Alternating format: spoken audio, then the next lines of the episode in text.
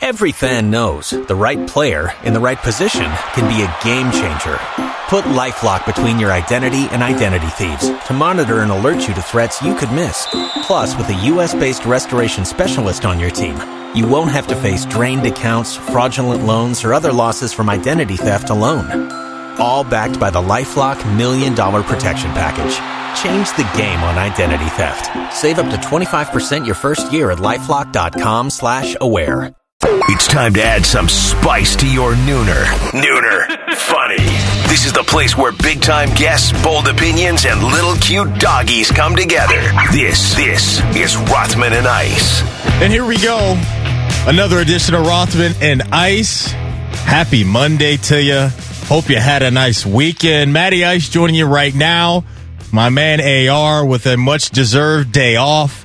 So it's only right we use the phone. We mm. opened that outfield door and we mm. called to the bullpen and hit our mm. guy up, Jensen Lewis, aka J. Lou, Indians live analyst, multi Emmy Award winner. Go follow him on Twitter right now at J. Lou 50. My man, what's going on?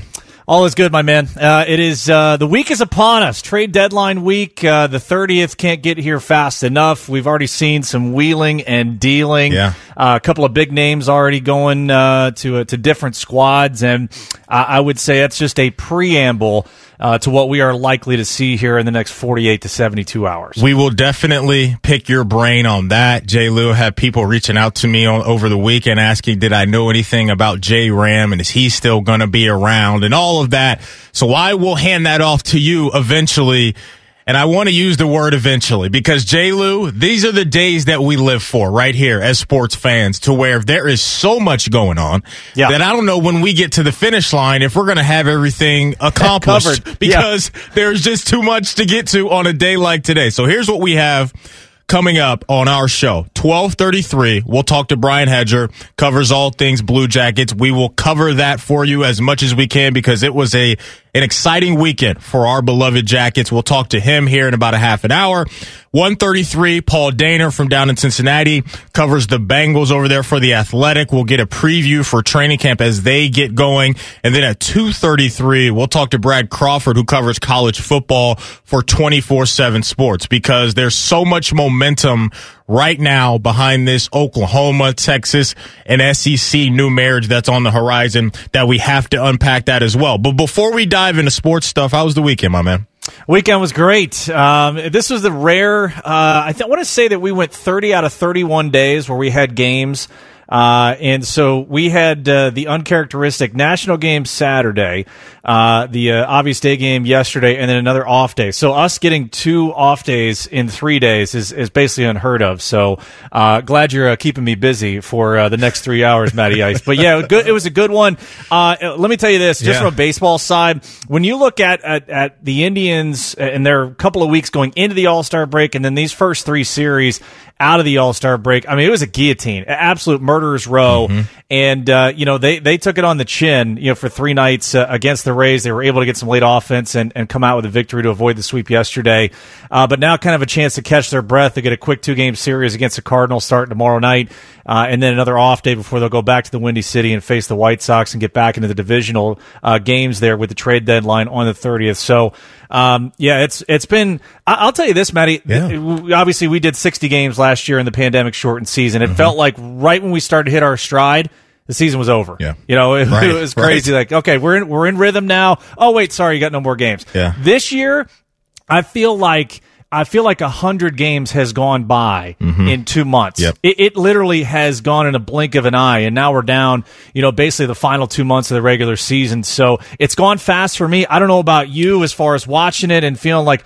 Man, we're already at the deadline. Like, yeah. This is crazy. Yeah. It's gone really fast. Hundred percent with you on that vibe, and where we were last year. It's crazy when they were at this point of the year, not this point of the year last year, but earlier in this season when they started throwing up graphics about what guys were doing in a 60 game window last year. And I had that feeling of, man, we're already to that point. Yeah. And it's crazy when you play 162 of these things, you get it rolling and you know better than I do. That thing is going to go by in the blink of an eye. So can't wait to talk about that with you later. You mentioned the trade deadline stuff coming at us right now. Cleveland right now, nine games back in the central. And you've got the Redlegs right now, six and a half back in the other central on the national National League side of things. So both teams still hanging around, but I think both clubs, J. Lou, have interesting decisions that they can make in front of them as far as obviously their future goes and wanting to offload any uh, assets that they may have right now. So we'll definitely unpack all of that.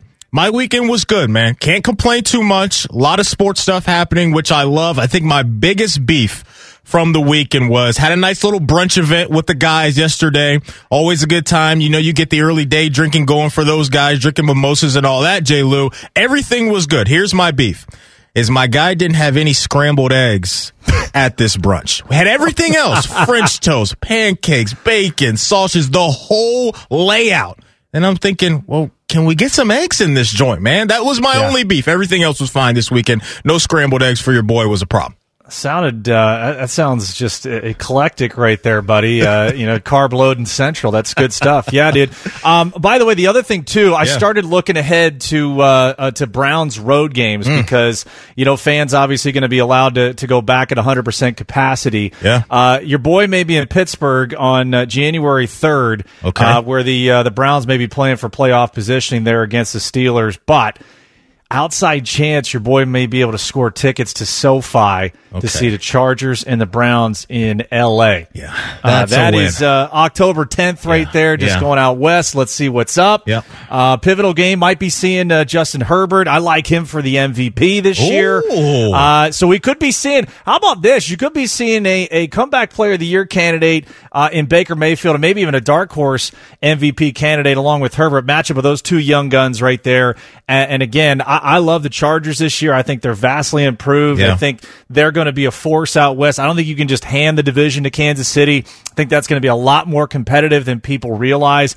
But yes, uh, here now they're printing Super Bowl tickets already, Matty Ice up oh. here in Northeast Ohio, because as you know, Berea gets underway with training camp here in a week. Yeah. Uh, they will not lose a game all year. Maybe they'll lose one or two. Mm. Uh, you know how it goes. Uh, mm-hmm. The Kool Aid is uh, it's flowing. It's probably similar to how those mimosas went yesterday. Very easy, yeah. very smooth. Yeah. Uh, but it is out in force for sure. I love it. I love the hype. I love this portion of the year uh, where we are as sports fans right now. Cause you and I are talking about all this stuff, Jay We haven't even mentioned the Olympics yet. And that is just in the background of everything going on. But I'll hit you with this because I love that you mentioned Ben Baker potentially being a comeback player of the year. The Browns could have two other guys on their team too that could possibly win that award. Yeah. Your superstar wide receiver in Odell and how about if Jadeveon Clowney comes out and racks up 10, 11 sacks playing next to Myles Garrett with the career wow. that he's had and all the injuries that he's had? I think there are some candidates on the Browns. You could look at it and make a case for all of those guys. Baker definitely would be the leader in the clubhouse because he plays quarterback. But if Odell comes out and has a spectacular year like we've seen from the past, and we get Myles Garrett and Jadeveon Clowney cook it up, and Jadeveon Clowney starts to get in the spotlight week in and week out, I think there could be a little in-house battle there for that award up there in the land. This is a, a fascinating group because there wasn't a ton that they really needed to do on offense, and, and they literally haven't done much outside of the draft. Uh, they wanted to shore up a, a, secondary that was racked with injuries. They've done that. Uh, speaking of uh, L.A., I mean, we we've talked about this. You and I have. AR has. They've just basically raided, you know, the L.A. Rams secondary, and so now that's in place. Here, you get a couple of key guys back from injury. Grant Delpit. It's going to be great to see him back. Uh, Newsome signed his deal, so he's in now. Uh, it, it's been a long time since we've been able to talk about depth in yeah. the secondary for the Browns, and and I think when you look at we've we've basically said the top four teams in the AFC are the Chiefs, the Bills, the Ravens, and the Browns. Okay, so you've got two uh, of those four teams in one division there, obviously with the Ravens and the Browns. And, and what do those three teams, as far as Kansas City, Buffalo, and Baltimore, do? Well, two of them can throw uh, downfield uh, as good as anybody in the NFL in Kansas City and Buffalo. Uh, Baltimore with Lamar uh, can beat you a lot of different ways, and and if there is any any, I think uh, uh, question mark that we want to see answered early as far as the division is concerned. Will the Ravens have a downfield passing mm-hmm. game? Because if they do that, mm-hmm. then my God, are they even scarier than I think people are giving them credit for? I think they may be the overlooked team of the big four in the AFC. Now, that might be a hot take, and I'm fine with that. But but think about it. Everyone's talking about Kim Mahomes and the boys get back with the new offensive line. Yeah. Josh Allen took the next step. Uh, they they come into this season a, as a heavy favorite to go and repeat uh, in the AFC East and, and possibly get back to the to the AFC title game. Uh, the Browns, uh, because of all the talent, because of Clowney coming in, because of the draft and the free agency, uh, it, it's basically on a platter mm-hmm. for Baker Mayfield. If it's not this year, when will it be? So uh, I'm with you. This is this is a fascinating training camp in the next uh, you know month or so. Yeah. Uh, I think that that it's the most competitive division right now uh, in the AFC, considering that uh, we, we need to give Pittsburgh their due. I don't I don't think you can just write them off because when Big Ben's healthy, he finds ways. And that you know you've been high on that young receiving corps. Yeah, you, I know you have. Yeah, and and I think people need to take note of that too. And then. It doesn't look like Joe Burrow is going to play in the preseason. Um, you know, we can talk uh, a little bit with Paul uh, in, in yeah. the one o'clock hour about that, get the latest. But uh, if you take the Bengals offense for granted this year, I, I, think you're in trouble, uh, especially in the third and fourth quarter, because they're going to want those guys to play together yeah. for the majority of those first five to six games for just synergy, let alone if they air it out, man, that's as good a wide receiving corps as any in the AFC. I can't remember who was the exact ESPN analyst that dropped the Joe Burrow is going to have the best statistics of all the AFC North quarterbacks this year as far as passing yards goes, maybe passing TDs and all of that. But I agree with that. I, I, really do because of what you said, Jay Lou, and, and it's the guys that they have around this young quarterback who showed so much promise a year ago before that unfortunate injury. And I can't wait to see what unfolds over the next few weeks here in both Pittsburgh and Cincinnati when it comes to what we hear about how their offensive lines are taking form. Because we know that Cleveland, uh, hands down, has the best offensive line in the division, and that's yeah, such definitely. a great thing for them to have when they have the beast coming out of the backfield that they do in both Nick Chubb and Kareem Hunt. But if Cincinnati and Pittsburgh can get to a much better place than where they were with the five hogs up front, then I think both teams are going to have very explosive offenses. And when you look at the four teams in this division and what they have the ability to do week in and week out with the ball in their hands, it's a scary sight because you got two physical bruising teams in Cleveland and Baltimore that want to come beat you down and take your pride from you when they play you on Sundays. And then you have Pittsburgh and Cincinnati. And both of those wide receiver rooms, I think, are very appealing. And both of them have at least a rookie running back that people are high, high on and a Joe Mixon guy who we know can be a thousand yard back and we'll see what he can do in the passing game as well. So this can be a high flying, explosive type of division this year if two teams being Pittsburgh and Cincinnati get their offensive lines to join the party because like you mentioned with Lamar, JK, that rushing attack, they're going to be at the top of the league and what they do there. Who knows what they get from Rashod Bateman, their first round pick out of Minnesota. Maybe that takes them to another level. And I think Cleveland is as well rounded as it can get. And especially when you start sprinkling, sprinkling in the potential of an Odell Beckham Jr. now. So it's a fun division. Training camp is here. We will keep you guys up to date on every everything that happens in that 12 to 3 window because there's there's a ton that goes down during our time when we get to training camp. Football's in the air, J. Lou. This is what we love, man. We are getting to the thick of it right here. But when we come back, a very, very busy and exciting weekend for our Blue Jackets. We'll dive into it next. Rothman and Ice right here on the fan. This is Ohio State football coach Ryan Day on your home for Buckeye football, the fan. The fan. Ohio sports destination. Just a couple of guys whose love for fantasy sports may exceed their love for real sports. This is Rothman and Ice. Welcome back in, Matty Ice. Jensen Lewis hanging out with you on a Monday. Hope you guys had a great weekend. You a summer or winter Olympics guy? Uh, usually been a summer guy. Yeah. Uh, so swimming, gymnastics. Yeah. Um, by the way, can we talk about uh, your basketball boys right now? Yeah, that's kind of where I was going to go for a second, and uh, the uh, the pain that's coming over my body watching these dudes. Oof. Not get it done. They no. fall to France yesterday. Now, look, we know it's been a ton of time on it. They got some recognizable names: Rudy Gobert, Evan Fournier. They got some dudes over there but I don't know what the heck is going on, Jay Lou. And especially when you got Gregg Popovich roaming the sideline. This is a guy that you would think would be able to figure it out. Now, it may not be as easy as the other teams have made it look, but you would think when you have the likes of a Kevin Durant, a Jayson Tatum, a Bradley Beal, like, You would think these guys would be playing at a much higher clip, but they are stanky right now, J. Lou. Not good. Yeah, definitely not good. So uh, hopefully they can turn around here and pool play. But yeah, this is probably the first Olympics, Matty, and maybe it's just because uh, you know, right in the thick of baseball season here. Yeah. You know, we've been been doing a lot of work uh, on that side, obviously with you guys too, and and that might be the reason I have not been able to. Ca- That's the other part of it too. When it's halfway across the world, and and just the timing, right? You know, I love watching the live, you know, portions, especially the the the relay races uh, for swimming, uh, even you know track and field as you get towards the end of the games when you got the big relays at Right. the end that final Yeah. week. It's great. Um, I mean, Simone Biles is even coming out for women's gymnastics. I mean, you, you want to talk about Yeah. someone who has you know everyone is expecting her to dominate, and she even said she's like, listen, I I literally feel the weight of the world on my shoulders right now. uh, I think everyone expects her to come up uh, and, and get that gold medal, but.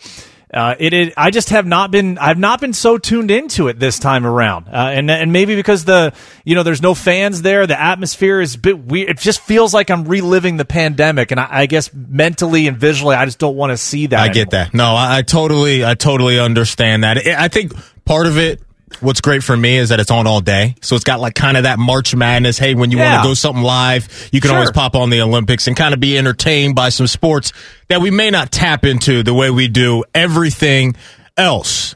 And boy, do we need to tap in on what's going on with our Blue Jackets right now because it was quite the weekend. Bottom of the hour, Brian Hedger will hop on with us from the Columbus Dispatch, covers the team backwards and forwards, who has some great stuff for you there. J. Lou, we had the draft, we had trades. It was on and popping in the Blue Jacket streets this weekend. I want to start with the move that surprised me, and it was the Cam Atkinson deal. Hmm. And I know for a lot of people, you're not probably feeling this deal, and I totally understand why.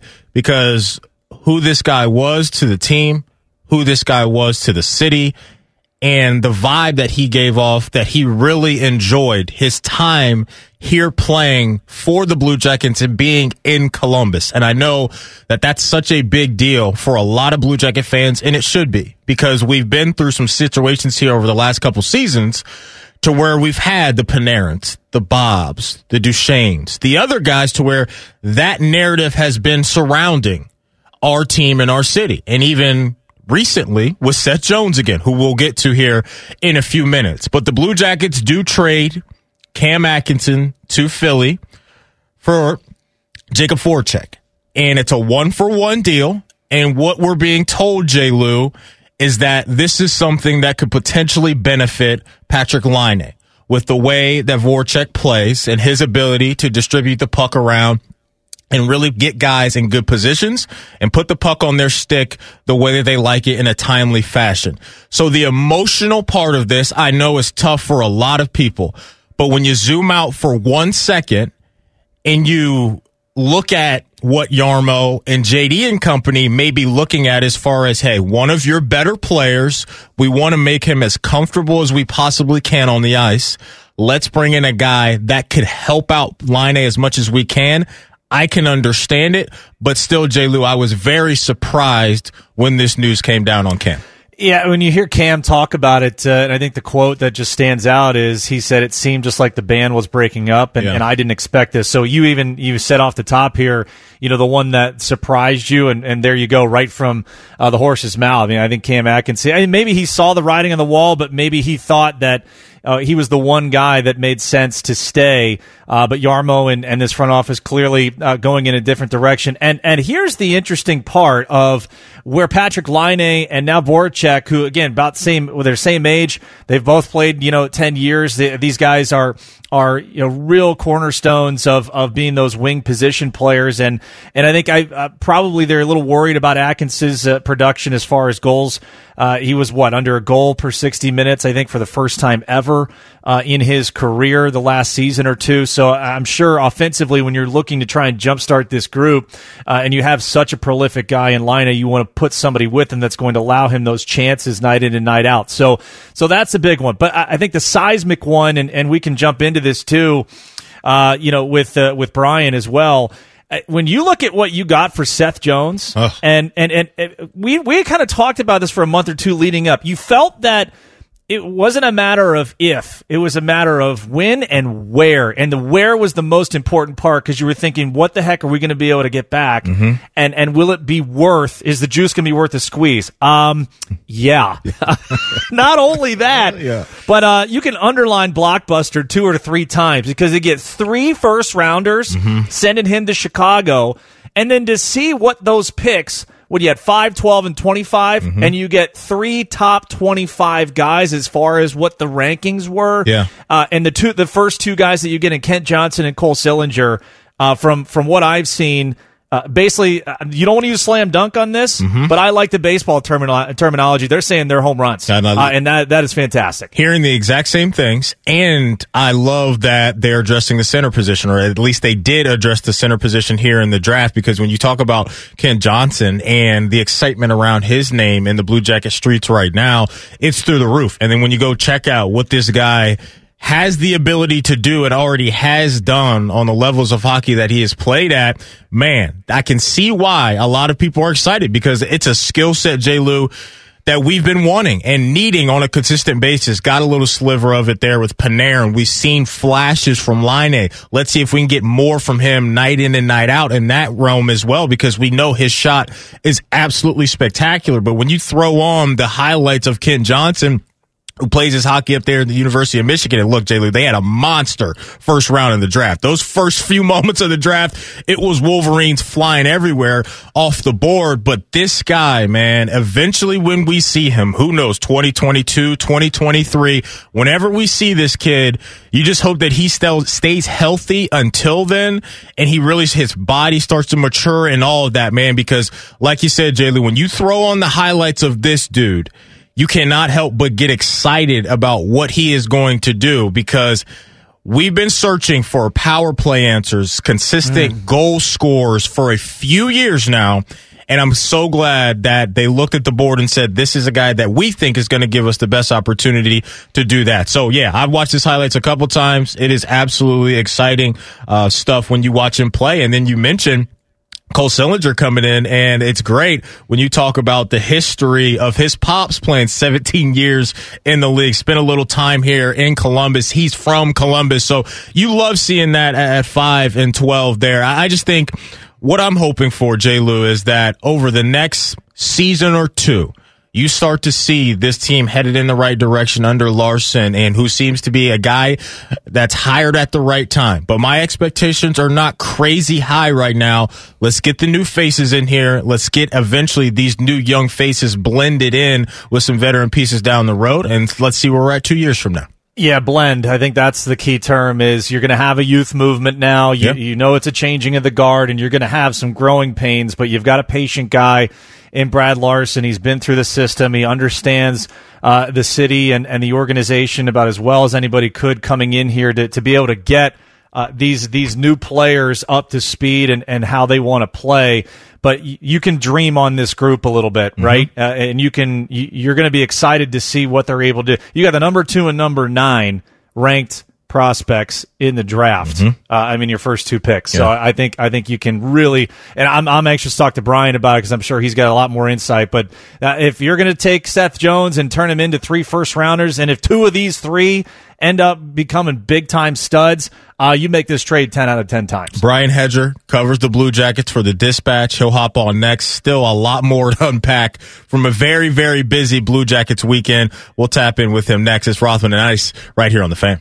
Winners of the prestigious Platinum Microphone Award every year, given to the best radio station in the world. Uh, no need to look it up. It's real. The Fan. They're both former athletes for a reason. Good thing they can talk sports. You're listening to Rothman and Ice. Welcome back into Rothman and Ice. Time for us to head to the Brian Heating and Cooling Systems fan guest hotline and link up with our guy Brian Hedger. Covers our beloved Blue Jackets over at the Dispatch. Hedge, how you doing, man? I'm doing good. How are you guys? Good, man. Really good. So much to unpack from this weekend when it comes to the Blue Jackets. I want to start with you with the Cam Atkinson trade. On a scale of 1 to 10, how surprised were you when the trade came down? And what do you think of the player we're getting back in return in Mr. Jakub Voracek? Well, I you know when it first you know started coming out there that it was happening, uh, I would I would say that I was pretty surprised. So I'd put it up closer, not quite a ten, but maybe an eight or a nine, you know, up there because that's a guy that you just don't you know necessarily look at the the jackets and say, hey, yeah, they're going to trade this guy. I mean, he's a, he's a guy that was here for 10 years. And I mean, you, you talk about people leaving Columbus, and everyone says, why is everyone leaving Columbus? And he's like the chief guy out there saying, you know, I love it here and I want to stay here and I plan to stay here my whole career. So you kind of figure like, you know, that guy's not untouchable, but um, you figure he's going to be around. But this just proves, you know, it is a business, and uh, when the right deals come along, you know, guys can be moved. Um, and as far as Voracek goes, sorry about that. Far as Voracek goes, um, I like him. You know, as far as uh, they, they do need, and what Jarmo Kekalainen was saying um, later that day, that was day two of the draft, and what he said when he talked to us then, well, and I wrote about this, was you know they Voracek has an, a unique ability to kind of get that seam pass across from one side to the other for one timers, and the Jackets were lacking that. I mean, they they didn't really have uh, somebody who could do that, and, and it honestly goes back to when they had Artemi Panarin. Uh, they got Artemi Panarin from the Blackhawks. I actually covered Artemi with the for the Blackhawks or when the with the Blackhawks uh, for two years there and he he has a really really big one timer. People don't necessarily see that now because he's turned into kind of a Patrick Kane type from the left wing. But he, when he came over, he had just a monster one timer on that left wing circle, and he was getting fed all the time by Patrick Kane from the right wing circle with the left hand shot coming through uh, what's called a seam pass. And when he went to when he came to Columbus they didn't have anybody could get that that was confident enough in their ability to get that seam pass across, or if it wasn't, maybe it wasn't the design quite the design of their their power play, but they weren't getting them across to him, and his one timer was basically taken out. And I feel like that was part of the issue with Laine as well. I mean, Laine is lined up there in the left wing with that big right hand shot, huge one timer, and they need to get somebody who can feed that puck across and get some goals out of that that way. And and you know, it, Jarmo was saying that Voracek's one of the guys in the NHL who can do that. So we're going to see if that's the case. Uh, Brian, sorry, my apologies. I mean to jump in and cut you off there. It's Jensen. Uh, so yeah, we go from one trade that was kind of a surprise to one that we we probably expected to come. We just didn't know the destination and what the return can be. But my goodness, uh, when you hear Seth Jones to the Blackhawks for three first round selections, and then to see what those picks turned into.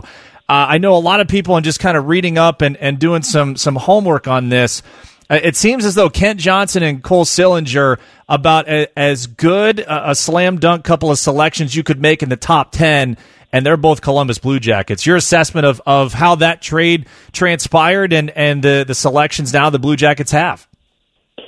Well, I mean, I, I'm not quite as bullish on it as uh, some of the other people that, that were assessing it were. And but I mean, it wasn't a bad trade. I don't, I, I don't look at it and say, oh, he didn't get nearly enough or anything like that. But um, I, I think that when we look at this trade in the future and we look back and say, well, who won the trade or, or how did it work out for each team? I think it's going to come down to that 2022 first round draft pick that they got from the Blackhawks um, because that that's a loaded draft, and so you know those first round picks are like gold right now among NHL teams because they're looking at that draft and especially the top of it saying, wow, there are some impact centers up there that if you can get in there, that's why the Blackhawks protected it. They they protected it for the first two picks. And so like if they let's say they don't make the playoffs next year and they don't get the first or second pick, well then let's say they they you know move up in third in the lottery, the, the what what would be the Blackhawks pick. Well that'll be the Blue Jackets pick now. Third, fourth, fifth, sixth, seventh, eighth, whatever. Well, that's all contingent on the Blackhawks missing the playoffs next year. And you know, uh I look at the Blackhawks a little differently. They they have some goaltending issues right now. They have a young guy, Kevin Lankinen, that just played his first year last year. I think if they if they shore up their goaltending, um, I mean they just added Seth Jones, and they they basically swapped Adam, uh, Adam Boqvist, a 20 year old who only played about 16 minutes a game last year, for Seth Jones, another right-handed defenseman who's bigger, who's more experienced, who plays about 27, 28 minutes a game. um, solid minutes. I feel. I know there's a lot of people in the advanced stat community that don't feel that you know Jones is worth nine and a half million dollars. I still think he's a heck of a defenseman. So if the Blackhawks make the playoffs, and let's say they go halfway decent far into the playoffs, if if that pick ends up being like 25 or 26 overall, eh, it doesn't look as sexy then. You know, like it's it, like if, the only way that really for me really pans out into like a huge home run for the Black, uh, Blue Jackets is if the Hawks miss the playoffs and that becomes a lottery pick. Now you have two lottery tickets in next mm. year's draft. Then it's a big deal. It's like wow, that's a good one. But if if it's not, it's just kind of like. I mean, now listen. I love Sillinger. That's the guy they got at twelve. Um, mm-hmm. They they flip flopped picks actually with the Blue with the uh, Hawks, so they ended up uh, only getting two or uh, two two first round picks uh, out of that one. It wasn't three. So because you know the Hawks ended up getting there 32nd. Um, overall, it was a good deal. I think. I mean, it, it, it is what it is. I mean, I think if the Blue Jackets had their wish, they would have signed Seth Jones. He would have signed here for eight years and however many millions of dollars, and would have stayed here and they would have built around him. But he didn't want to be here.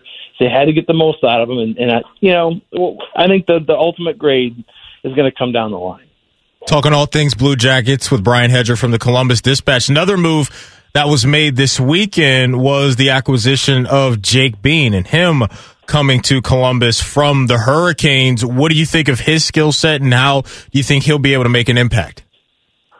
Um, you know, he's young. He's another young guy. He just played his first year, uh, full season in the NHL last year with the Hurricanes, and he was, uh, I believe, he was running their second power play by the end of the season.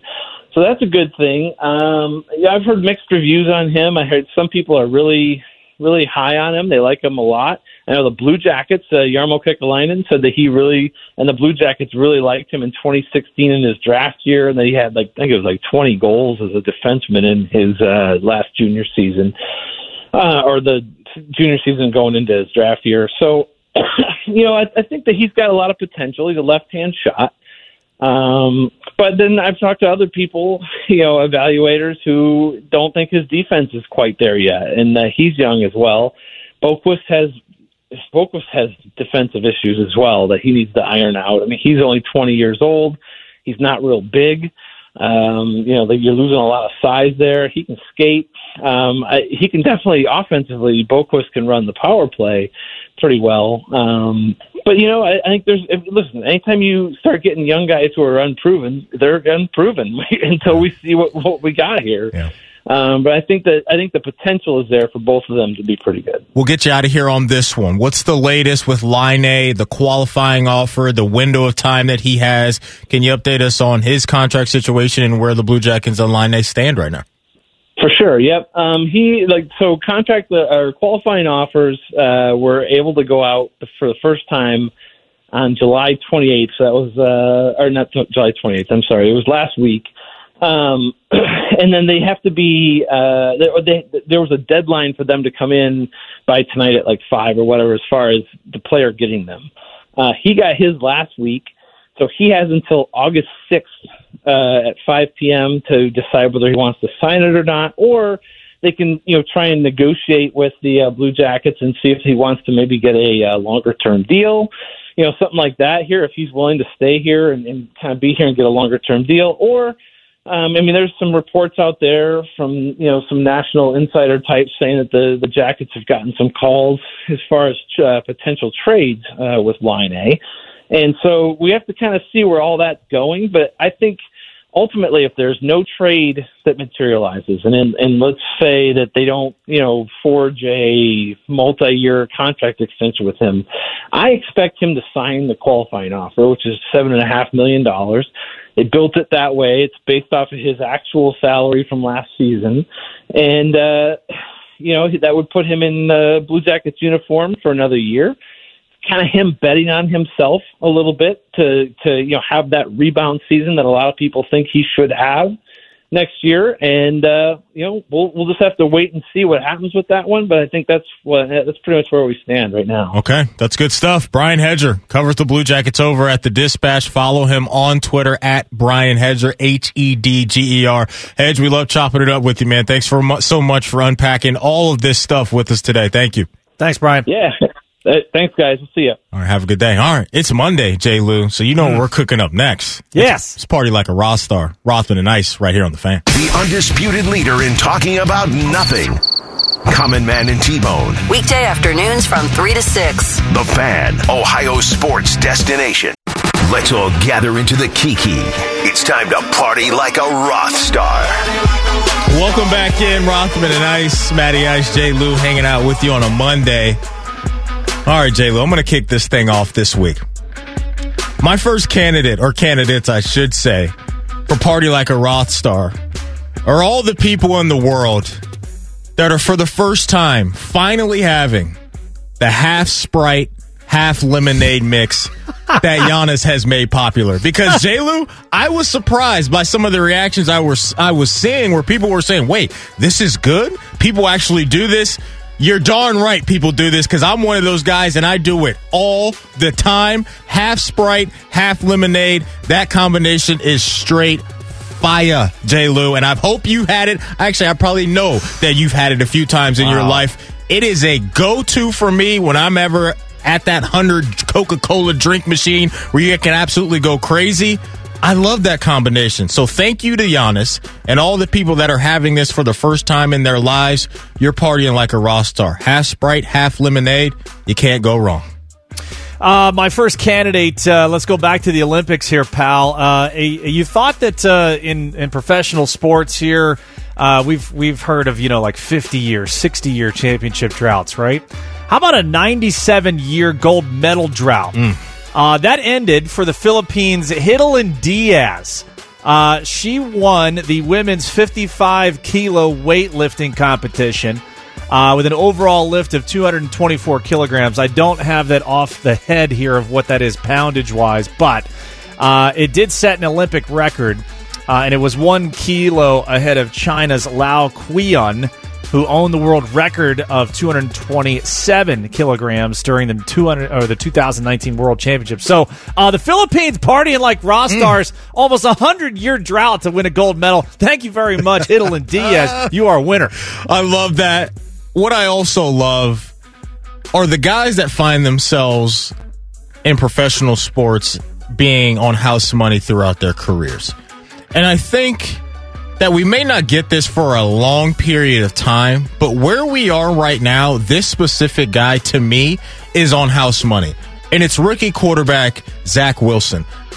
I completely forgot about this guy. He doesn't get talked about, J. Lou. Never hear anything hmm. about Zach Wilson. It's Trevor Lawrence. It's Justin Fields. It's can Mac Jones steal the job from Cam Newton? How about the guy that was taken up that high by the New York Jets?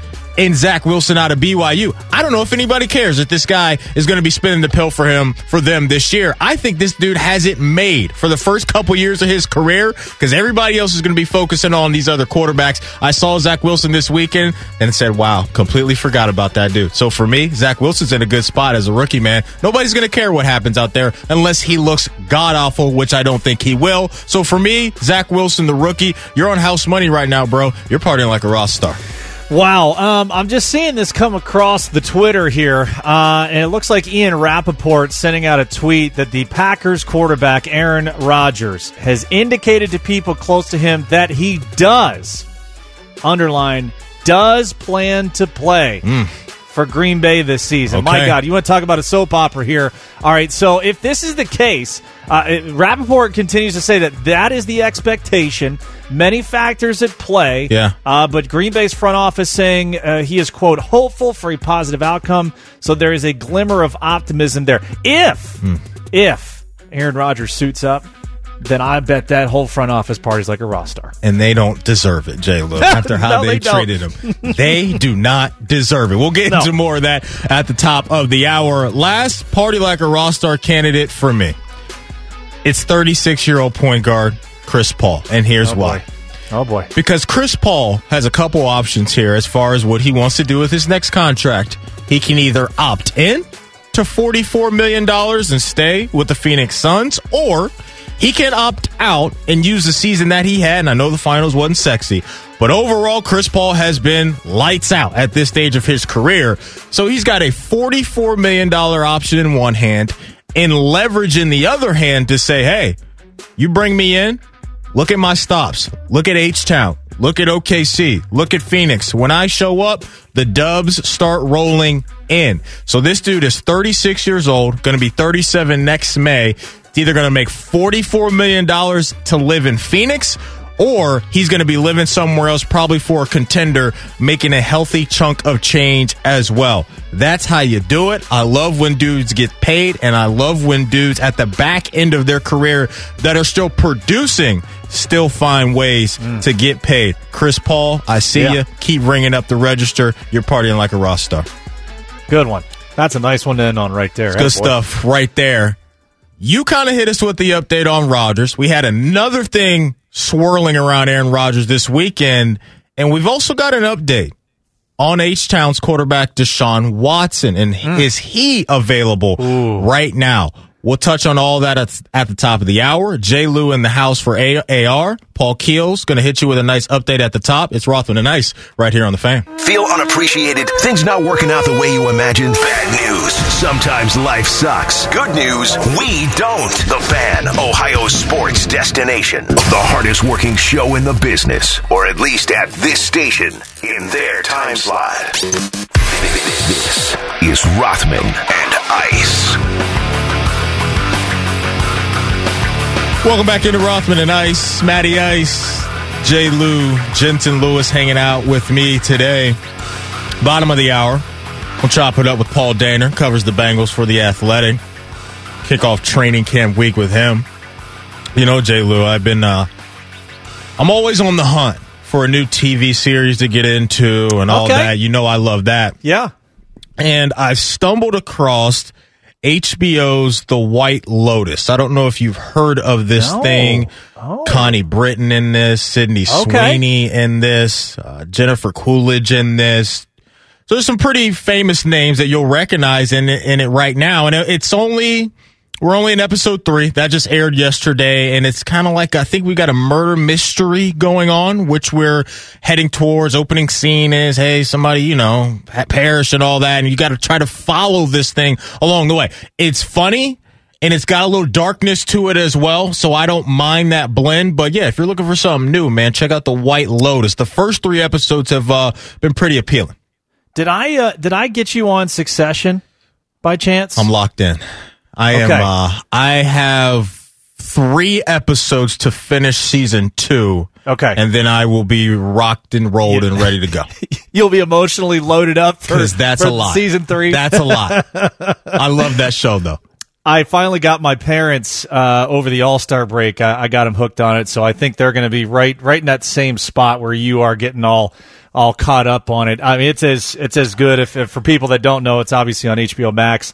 Uh, if you got a shot to, to go there and, and you need some, it's about an what about an hour an episode. That's what you get. Yeah, in about uh, ten episodes a season yeah. there. So it, it doesn't take it doesn't take you long if you want to get through you know one or two a night. Uh, you'll you'll be all caught up in about two two and a half weeks. But it, it is worth the time. A really outstanding cast. And I'm telling you, oh. if you want dysfunction, oh my goodness, it, and you want a circus from the first two episodes, you got it. That's the one. Just hang out with the Roy family for a weekend, yeah. and you're going to come out of that thing a new human. And especially if you have a lot of interaction with Roman Roy, then oh your life will be completely different because that dude is not in a good headspace probably 90% of the day.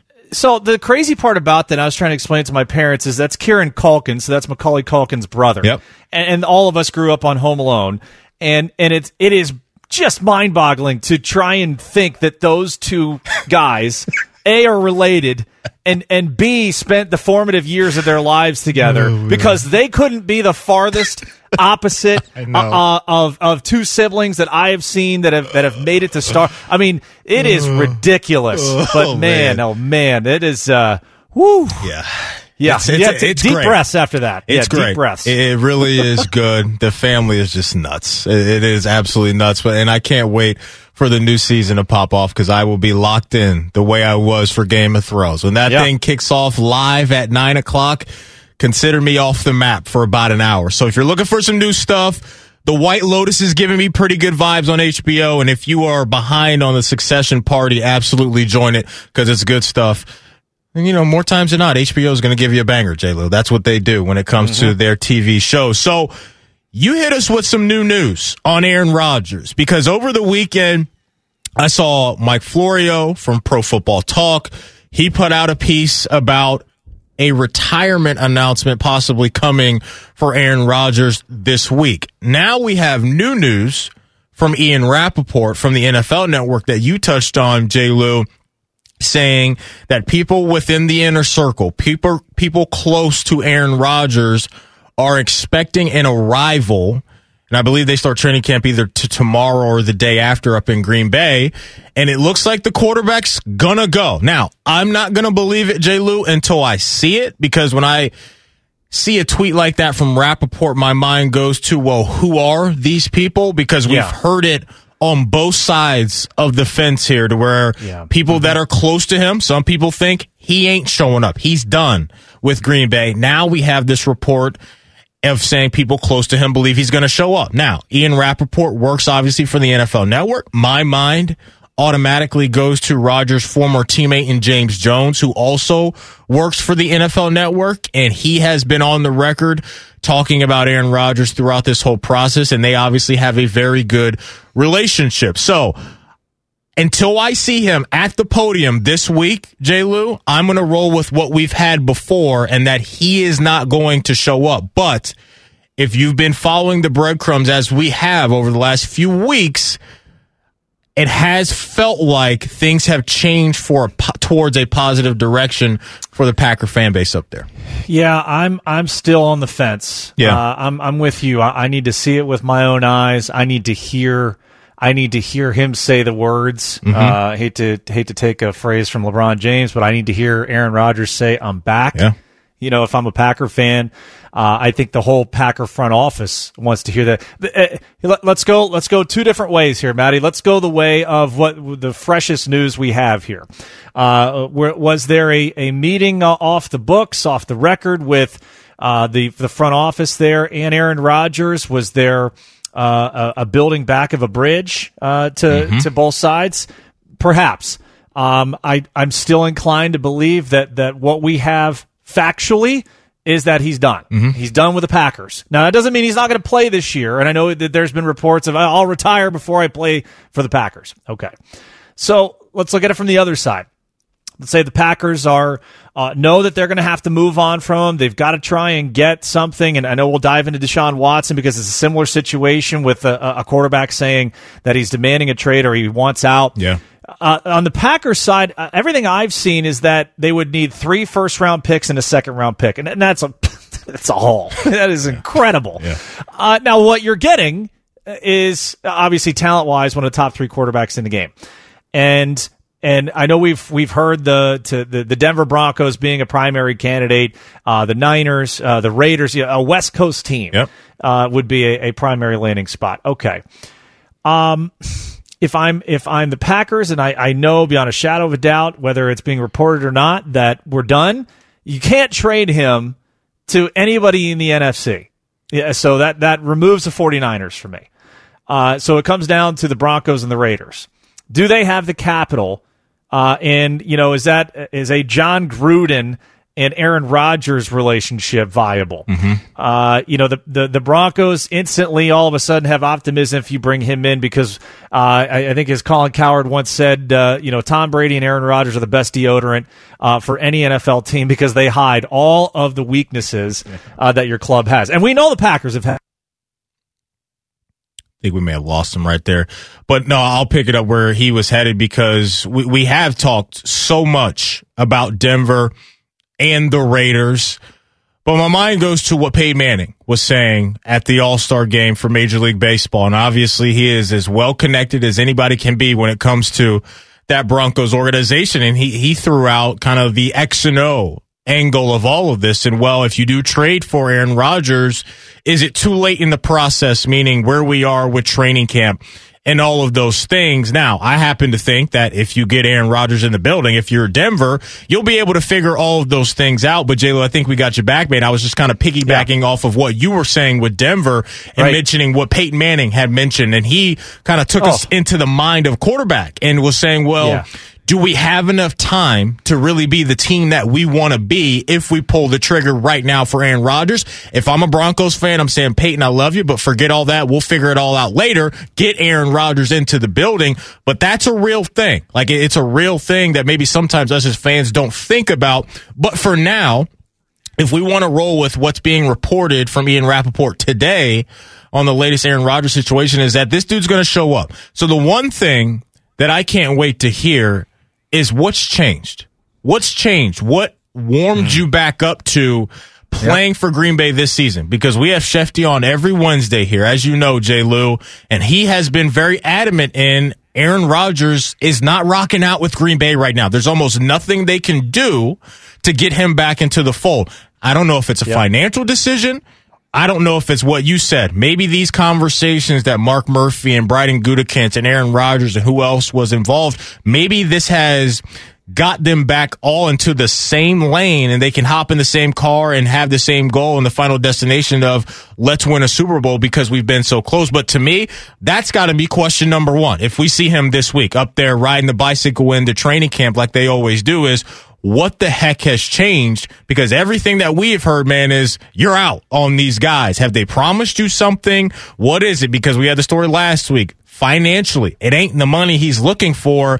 And we've heard him be on the record talking about wanting more of a kind of family atmosphere. My words, not his, but he wants to be more included with everything going on. And maybe that was it, J. Lou. Maybe they came to him and said, you know what? We want to correct our wrongs. We know that we've upset you with some decisions we made in the past, and we promise that this is never going to happen again. Yeah, I, I think that's well said, and, and I think we're just going to have to wait and see, right? Yeah. Because yep. you go from one saga to another uh, with Deshaun Watson, mm-hmm. and and it's a similar. Now, again, you got all the legal issues that are out there, but he showed up because he didn't want to pay fifty grand in fines every day that that he wasn't reporting to camp. But there's another instance of where it doesn't seem like anything's changed, mm-hmm. and and now all of a sudden Houston is, yep, you know what, we're going to move on. Yep. Now we're going to move on, and and I'm going to throw this team out to you because I, I think this is a fascinating group that if if Houston is indeed going to be able to pull the trigger on this and they get what they want, the only team I think that has the capital that could make it happen the Philadelphia Eagles. Mm-hmm. The Philadelphia Eagles, even with the Jalen Hurts era, there's no way that they would pass up an opportunity because Deshaun Watson instantly in that division can help you contend with Dallas and with Washington. No question. And it's not like you need 11 wins. You need probably nine to be in the conversation, and Deshaun Watson can bring that to you instantly. Love that landing spot. Kind of puts the new head coach in a tricky spot as far as what do we know about Jalen Hurts? But I'm with you. You bring in Deshaun Watson, okay? Like Jalen Hurts, that was fine. We saw some cool stuff from him in a very small sample size, but if you have a chance to get this guy from a football perspective, you have to do it. And that's why I'm glad you mentioned off the top of the Deshaun part of our conversation is what he has going on is beyond serious in the legal world out there outside of the football world. But because we have this new piece of information from Chris Mortensen, obviously over there working with Schefty on this type of insider stuff.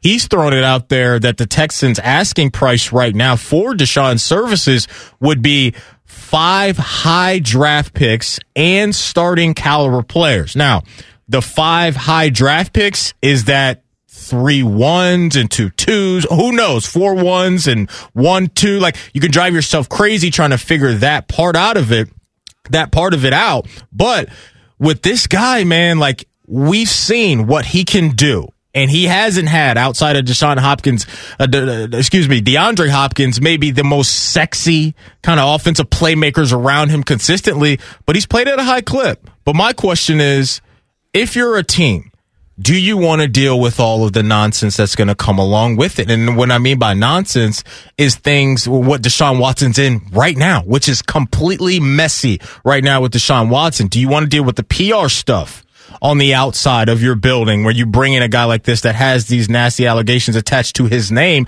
Do you want to deal with all of that? I happen to think that some teams may take the bait because he is so talented but JLo, there's no ignoring what's going on. And that's the most important piece of all of this when it comes to Deshaun is that stuff has to get ironed out But because when you have a report like this come from Chris Mortensen, to me, that takes us behind the curtain and that's letting us know that there are conversations being had and Houston is ready to go to get this guy out of their building and hand it off to someone else.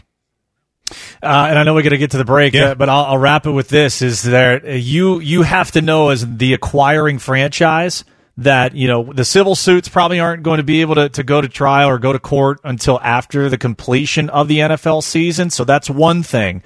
But you know, if he's going to have to serve a suspension because of other things that yeah. come out, you know, is that four games he's not going to be able to play? What what is that timeline? So if you're going to give up basically the ranch for mm-hmm. you know Deshaun Watson, you're going to have to have a pretty good idea of the expectation of playing time he's going to give you coming back. No doubt about it. So the latest is he showed up to training camp.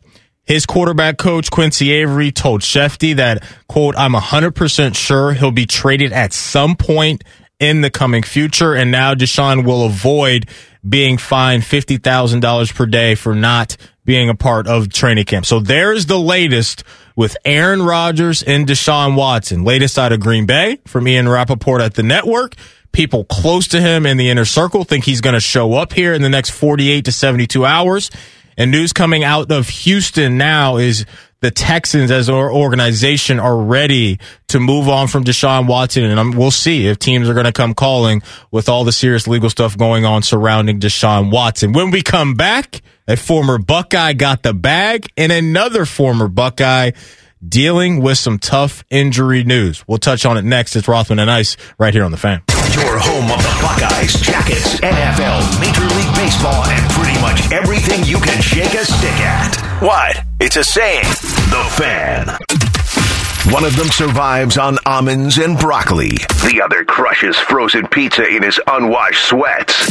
You're listening to Rothman and Ice.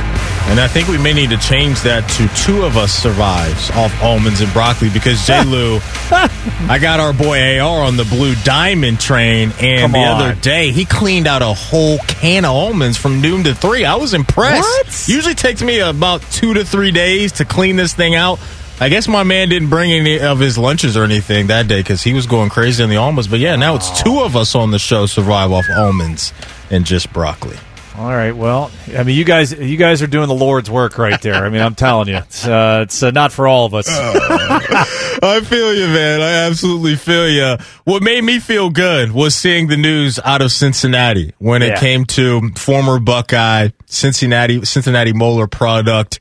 Sam Hubbard getting a nice extension from the Bengals, four year, $40 million extension. And I think what's key for me uh, out of all of this is what you heard Zac Taylor say uh, about Sam Hubbard and how important he is to the culture of the team.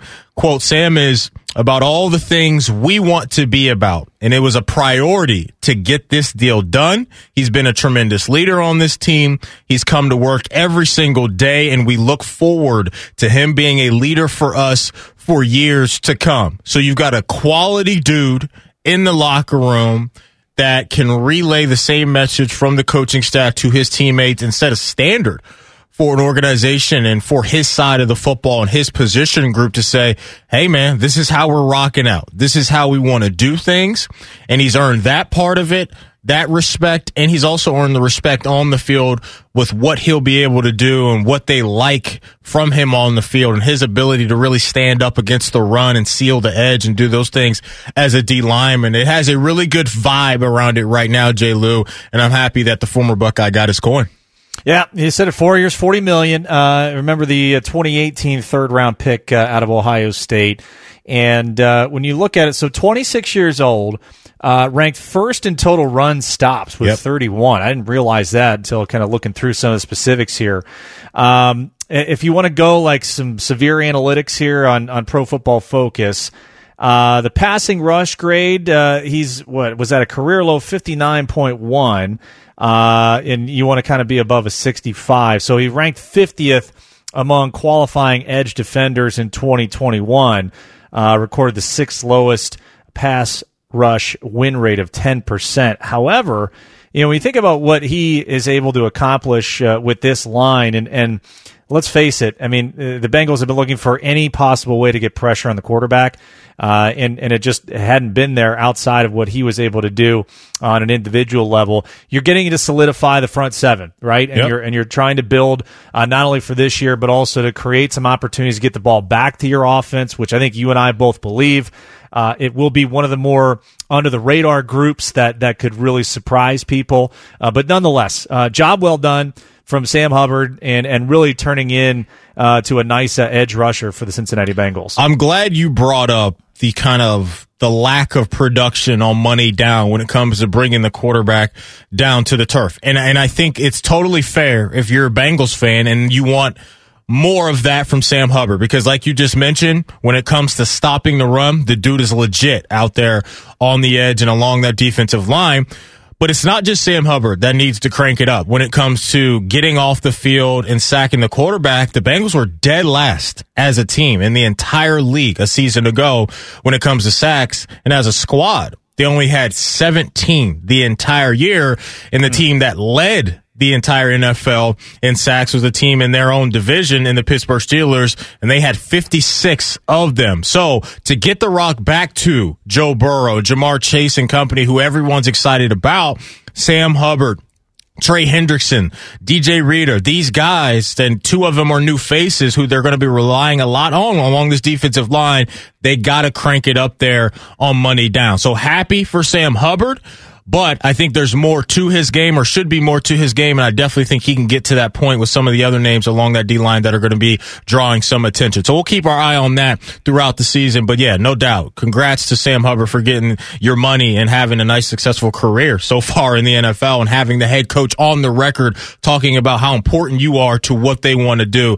That's big time stuff. Had some unfortunate news kind of spilling out throughout the weekend as well when it comes to former Buckeye Michael Thomas. And he is going to be out Yeah. for what they're saying, Jay Lou, is going to be at minimum the next three months with this ankle injury and him having surgery, I believe, back in June. And this is bad because when you start talking about the injury that he had last year, still dealing with it, nagging injury, had to have another operation on that same injury, and now we're missing a chunk of time. And this is a season, obviously, where the Saints are headed into this thing without what they had for a very, very long time in Drew Brees, which was the ultimate safety net, the ultimate consistent quarterback with what he was able to do to take this guy out of the equation with the question marks around Taysom Hill and Jameis Winston. This is a nightmare scenario for Michael Thomas and the New Orleans Saints right now. If you think about the depth or lack thereof uh, at the receiver position, okay, I'm going to give you the names. yeah. So you take Michael Thomas out. Yeah. Uh, the guy that likely goes to your number one, you know, uh, you know I'm going to use quotations here. Your number one receiver is Tre'Quan Smith, right? Mm-hmm. And then you have Marquez Callaway, Deonte Harris, and Yeah. then who? Well, Good here- news is they're trying. Uh, they're working out Chris Hogan right now. Okay. Okay. That's, All right, that's, well- that's going to get us excited right there. no, but I, look, to your guys' point, and I'm glad you guys are bringing this up, it frames the situation nicely because those names, they're not scaring anybody No. down in the NFC South. And like CB just mentioned, yeah, sure, Chris Hogan's a veteran guy, 30 plus years old. He's been around. You get him in now, he probably can pick up the system quicker than maybe a younger guy could. But that's really not doing any damage either. And now my mind is gone to without this guy there for what could be the next three months and obviously missing a chunk of the season to start is does this lean Sean Payton more t- towards Taysom Hill because of his ability to create more offense as far as his legs? And Jameis, sure, can probably stretch the field more with his arm. But Taysom Hill's going to give you that kind of bailout factor. He's going to give you that, hey, it's third and five. Something ain't there. The names you mentioned can't beat anybody in, in press coverage or anything.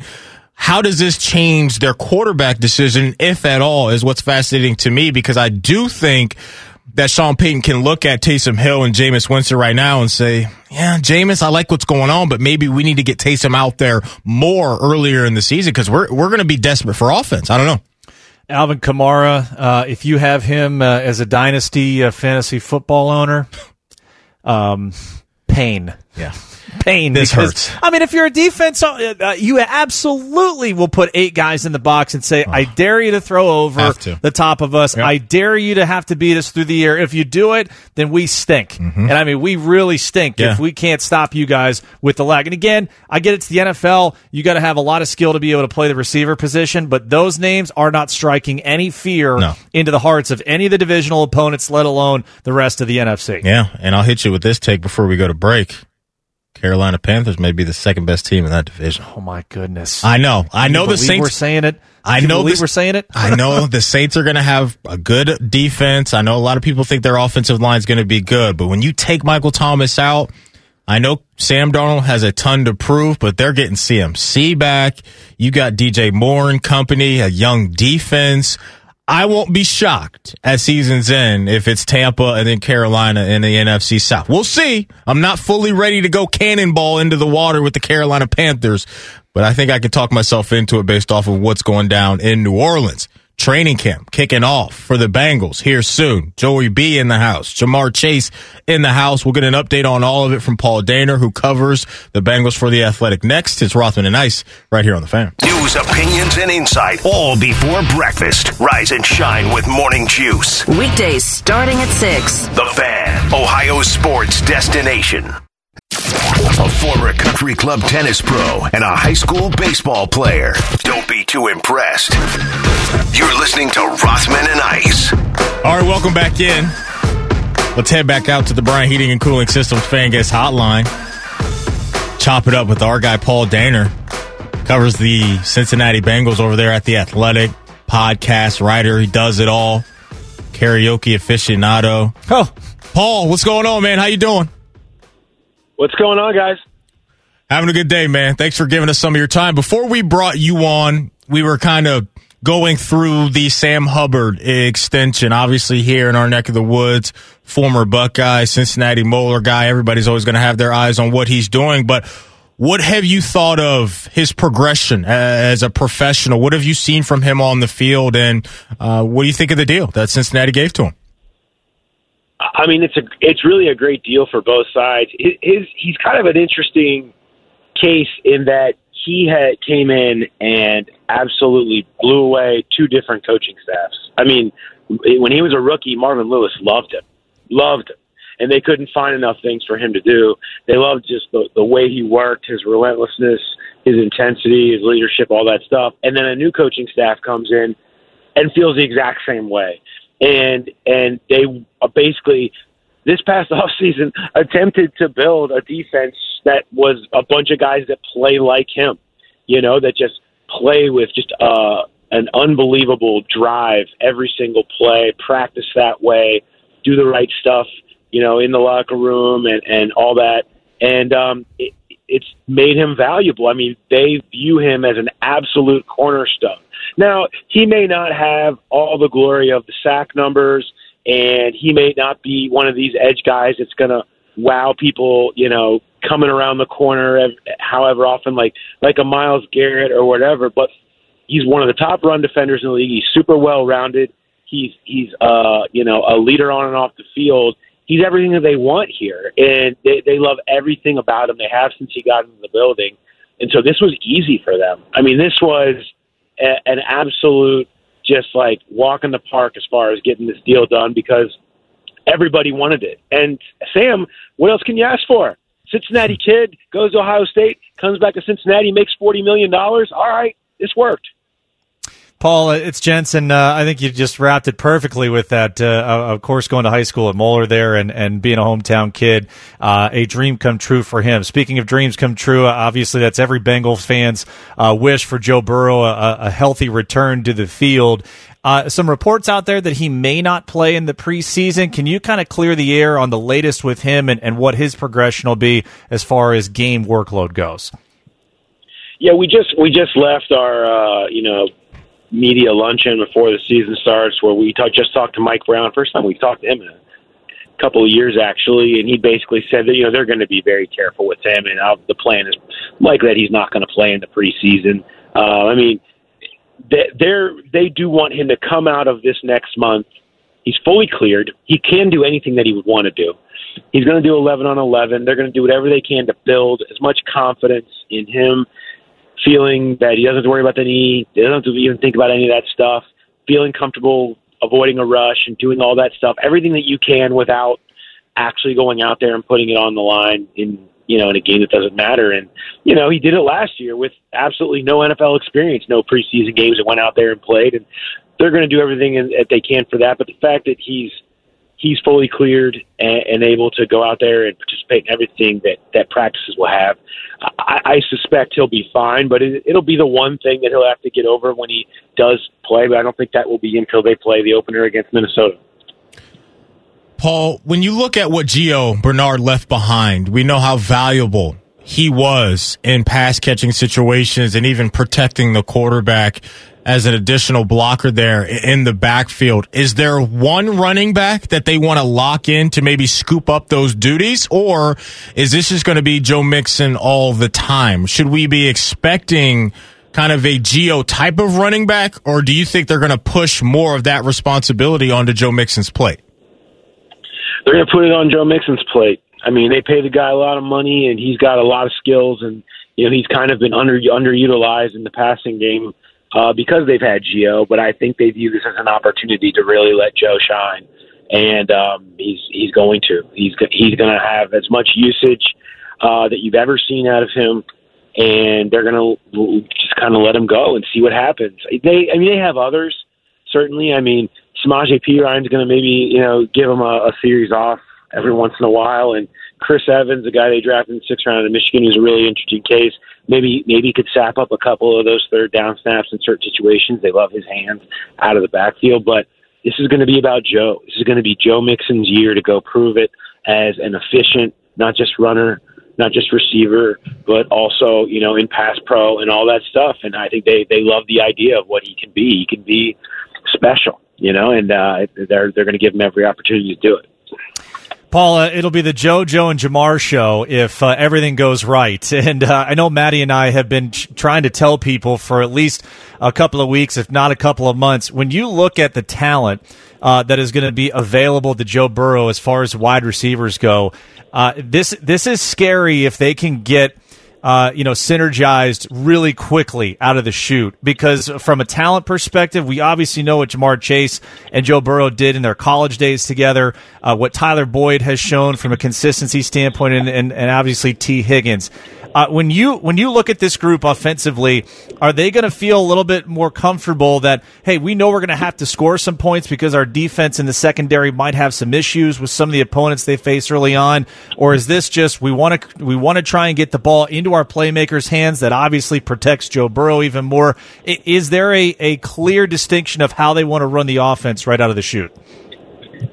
Uh, I mean, I think you saw it last year, except take the hundred plus targets that went to AJ Green uh, for you know his his least efficient season by far, yeah. uh, and, and really gave you nothing in terms of yards after the catch or any deep ball, and send them all to Ja'Marr Chase. And how much different does it look? I mean, Tee Higgins was awesome last year. Tyler Boyd has solidified himself as one of the top slot receivers in the NFL. If Jamar Chase comes out and is you know, an an average NFL receiver, not to mention the guy that could come out and play at the top five overall pick, that offense should really move the ball. They were doing it last year with the the issues they were having with AJ Green and the deep ball and Joe Burrow playing for the first season, you know, with with with no uh, you know, preseason or anything like that.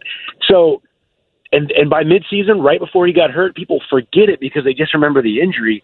I mean, they were one of the best, most efficient offenses in football. I mean, they were second in the league in points per drive over a, a month period right before uh, he got hurt. I mean, they were doing it there, and now they've added pieces up front. They've added Ja'Marr Chase. If Burrow's better, which I think everyone anticipates, man, yeah, there, there's no reason to believe they wouldn't pick right up where they left off and then some last year. It can be really scary. Paul, we'll get you out of here on this one. Want to head to the defensive side of the football and ask you about that cornerback room. A lot of new names, a lot of new faces coming in. Your confidence that this group as a whole is going to go out there and offer up some resistance to opposing uh, wide receivers and quarterbacks this upcoming year? Yeah, I mean, maybe it's really hard to tell with that group. I mean, you know, I think the pass rush will be better. Hard to be worse. They were awful last year. Uh, I, I think you have guys that have done it before. I mean, Trae Waynes has been a solid cornerback in this league. Uh, Chidobe Awuzie, I think they think that Mike Hilton gives them a lot of versatility to not just cover in the slot, but blitz. I mean, there's things you like there, but these are all guys that have never played together before.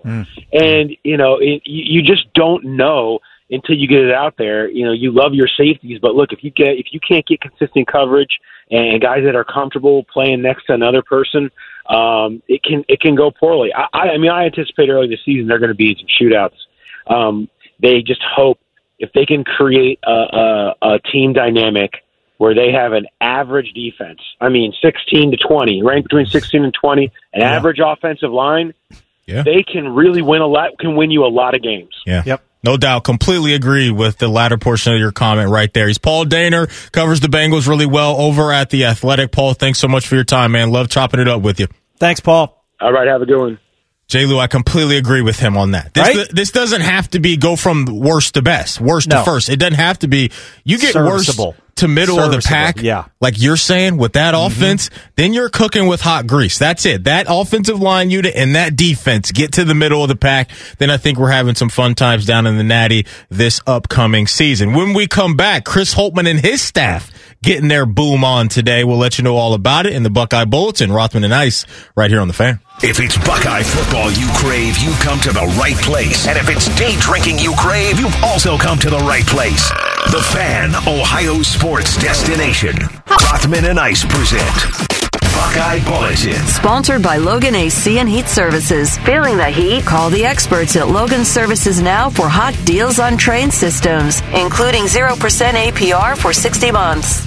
All right, J. Lou, let's crank out a Buckeye Bulletin before we give you the latest on the Buckeye basketball team. J. Lou, we had that promo play during the break, and, and our guy said 38 days until we're, we're getting by. I I looked at CB and I said, what? What? 38 days, not Let's 83. go. Incredible, man. Football is back. It's in the air.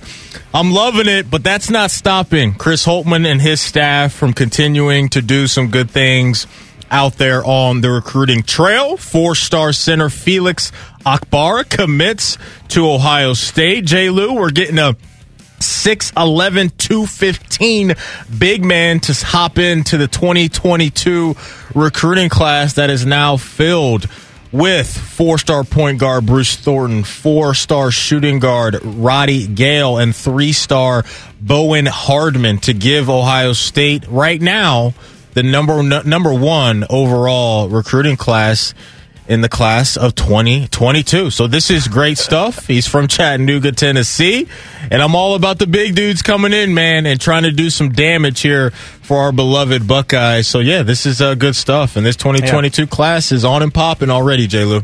Yeah, it is. Uh, so now you put uh, some of the new guys with uh, obviously EJ Liddell, Meechie Johnson, uh, Jimmy Sotos back in the uh, backcourt.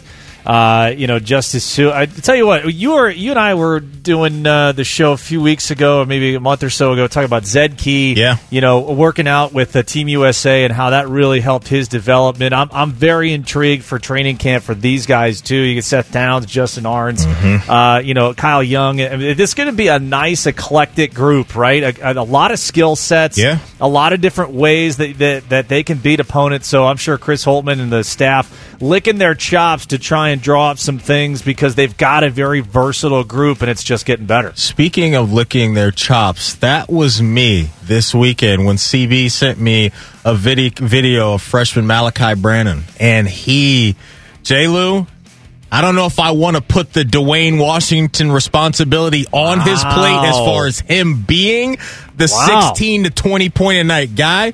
Yeah. But I think he's got the skill set, and I Oh. think it's going to happen eventually. Okay. May not be this year, it may happen in the middle of the season, but That's that great. dude's bag is absolutely full. CB, you brought up a good point when this commit came in about how crucial this is going to be for the period of time the Ohio State basketball team is going to be as far as turnover goes. Well, first off, a little nugget. They're the only school right now for the 2022 class that has three guys in the top 50 between Gayle, Thornton, and Okpara. Good stuff. But I want to say, though, between the fourth, fifth, and sixth year seniors, plus you figure out EJ Liddell, does has a good season, he'll go next year.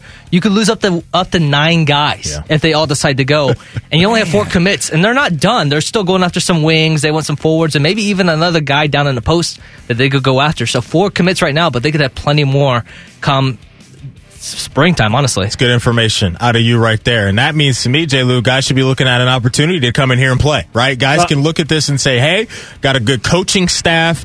Uh, when you got here in the piece that I was checking out from his commitment, he mentions, he references the development that Chris Holtmann and his staff do to their players. And he can look at, or he has looked at the numbers of guys that have come in in freshmen and where they are as a sophomore and where they are as a junior. And I think that stuff is big. But based off of what CB just said to us, man, look, it's a great opportunity. You want to come play right away for a legit program, just be taking a look at what Chris Holtmann has to offer. And let's just make sure we don't get in that 215 matchup. Yeah, that's yeah.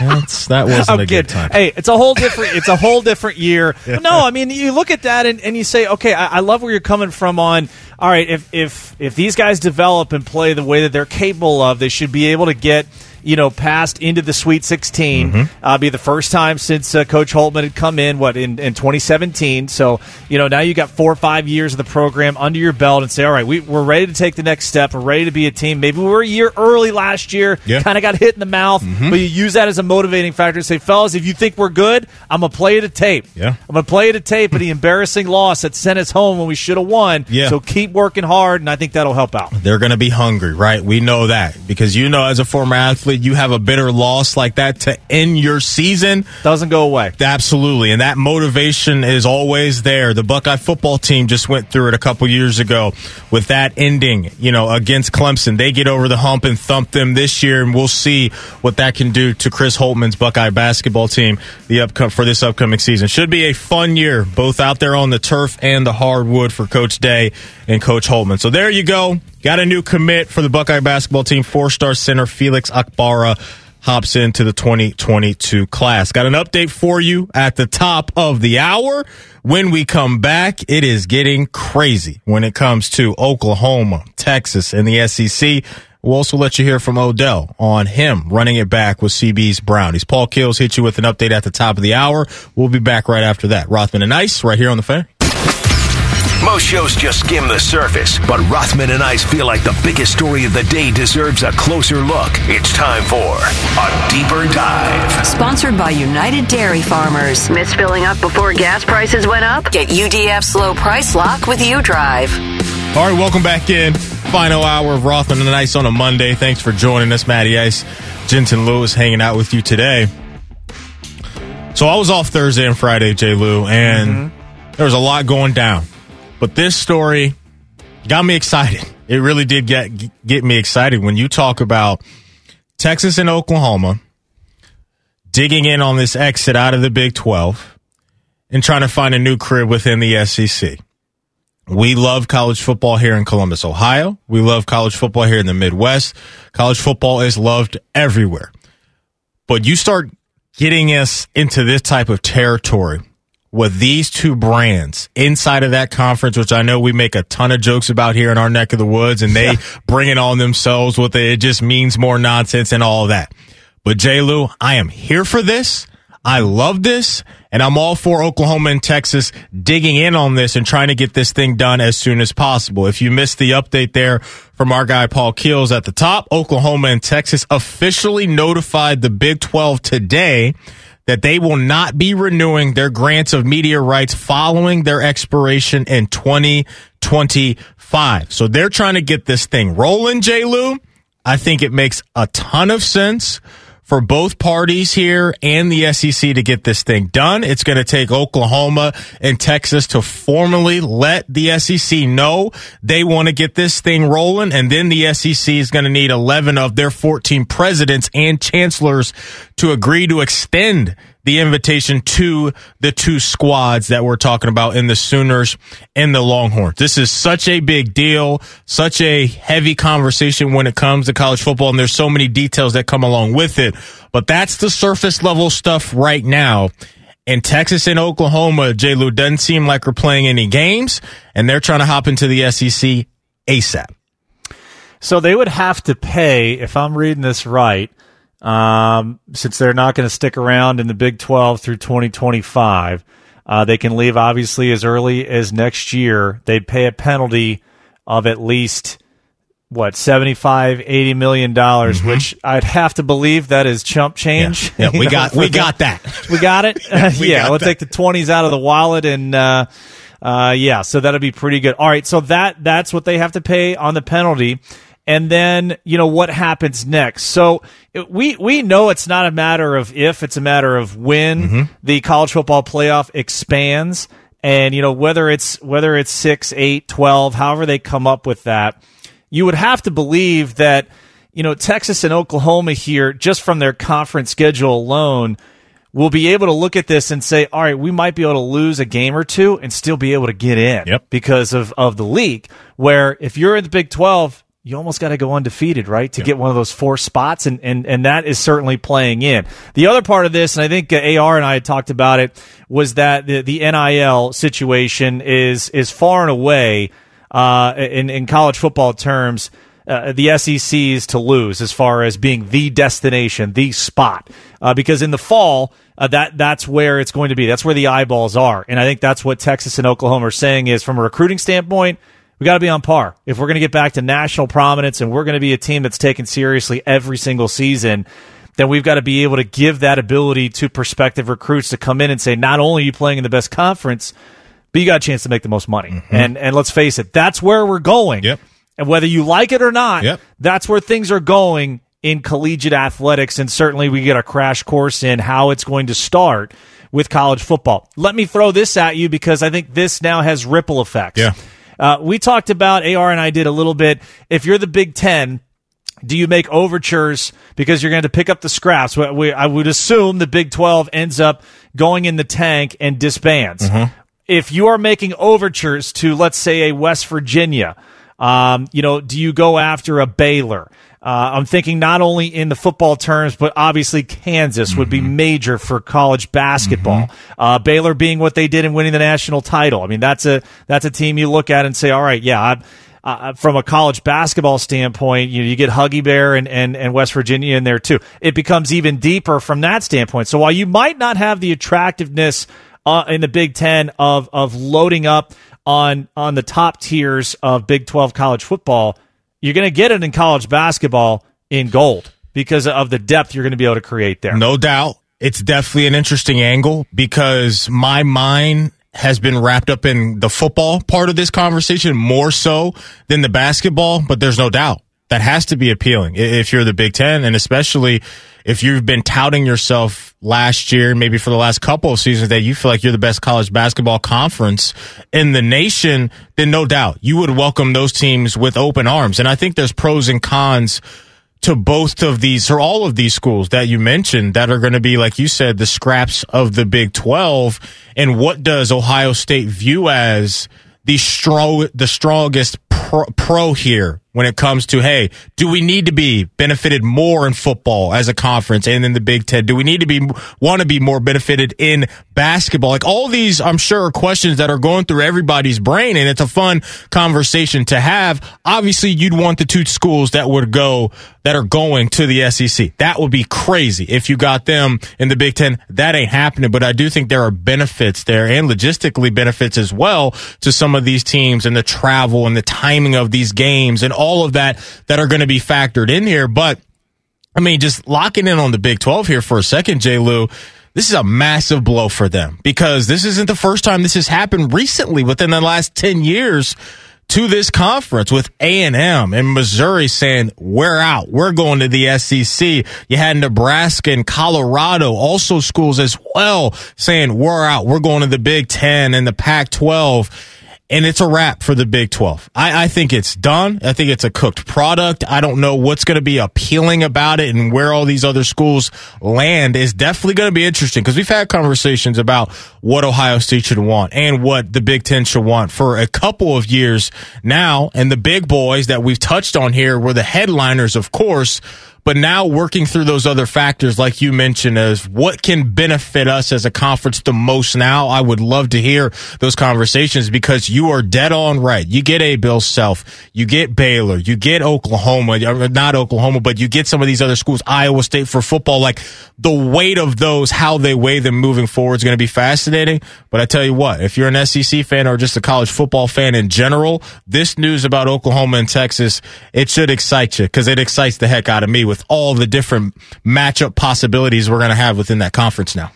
Yeah, and I think with expansion, um, you know, you're you, AR hit on this too, and it's a great point. I mean, he, he literally nailed all of this. Was that you're not worried if you're an Ohio State fan today?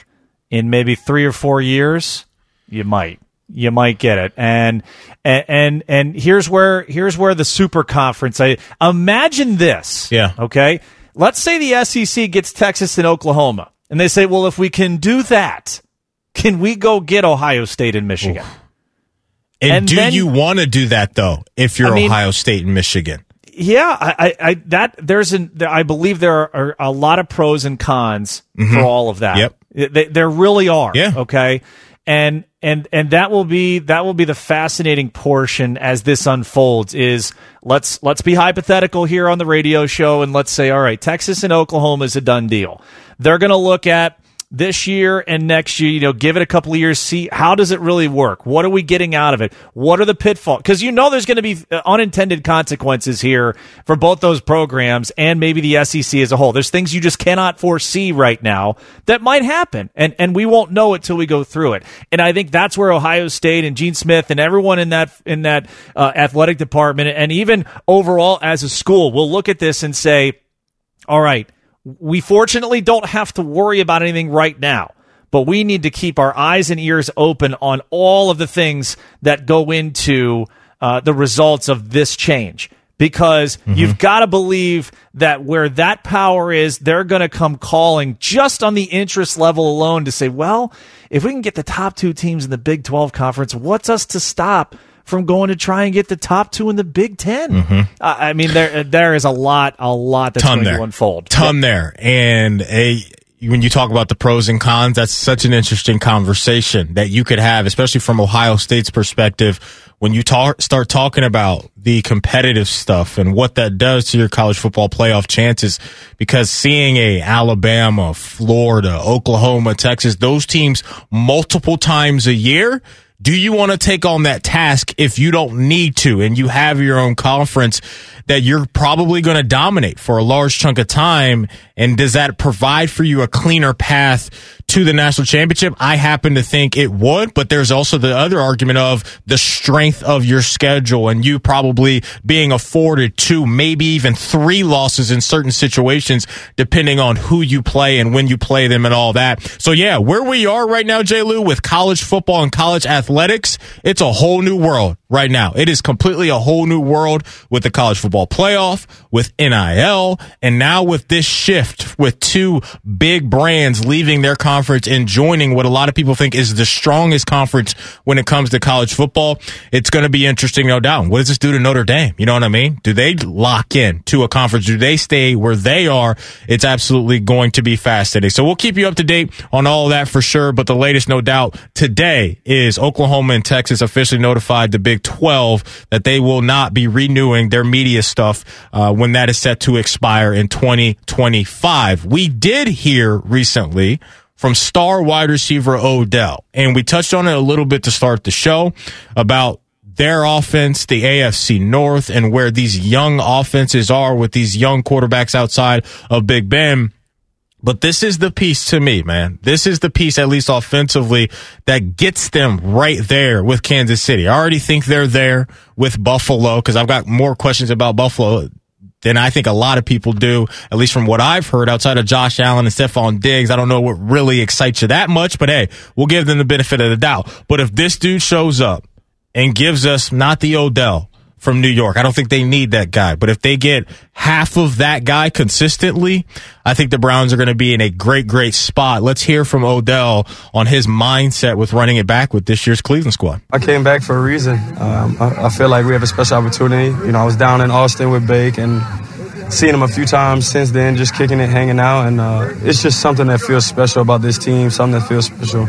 Um, as I said, when I first got here, I wanted it to be like the Patriots, and you want to win Super Bowls, and it's like I watched them compete last year, uh, and it was like the the one game that hurt me the most is is watching Kansas City and feeling like, man, I just I know that I could have made one play or just something to help the team. And I love that he's in that mindset.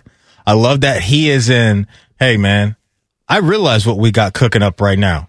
And it smells really good in that kitchen right now. But there, I, I could be that parsley. I could be that extra piece of garlic that you throw in the mix, J. Lou, and this dish can taste a lot better than what it already does.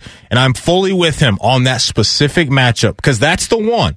It's can you get into a game with Kansas City and feel like you've got enough juice to go toe to toe with those dudes to where to me, when you play Kansas City and they're fully healthy, you better rack up at least 24 to 28 points. Like that's the bare minimum. Mm-hmm. And I yeah. think consistently you get a healthy Chubb Hunt and this dude out there, the balance that they're going to have they're going to be afforded is going to be spectacular, in my opinion. And he gives them that spark, man. I saw the highlight the other day, Jay Lou, of him taking that end around down in Dallas to the crib, and he runs away from Jaylon Smith, who is a very athletic linebacker. Like, that's the dynamic they're missing, and they missed in that game. So I fully agree with him on that part of his comment. I just love his mindset where he is right now as far as viewing the team and where they are as something special because I fully agree with him on that too.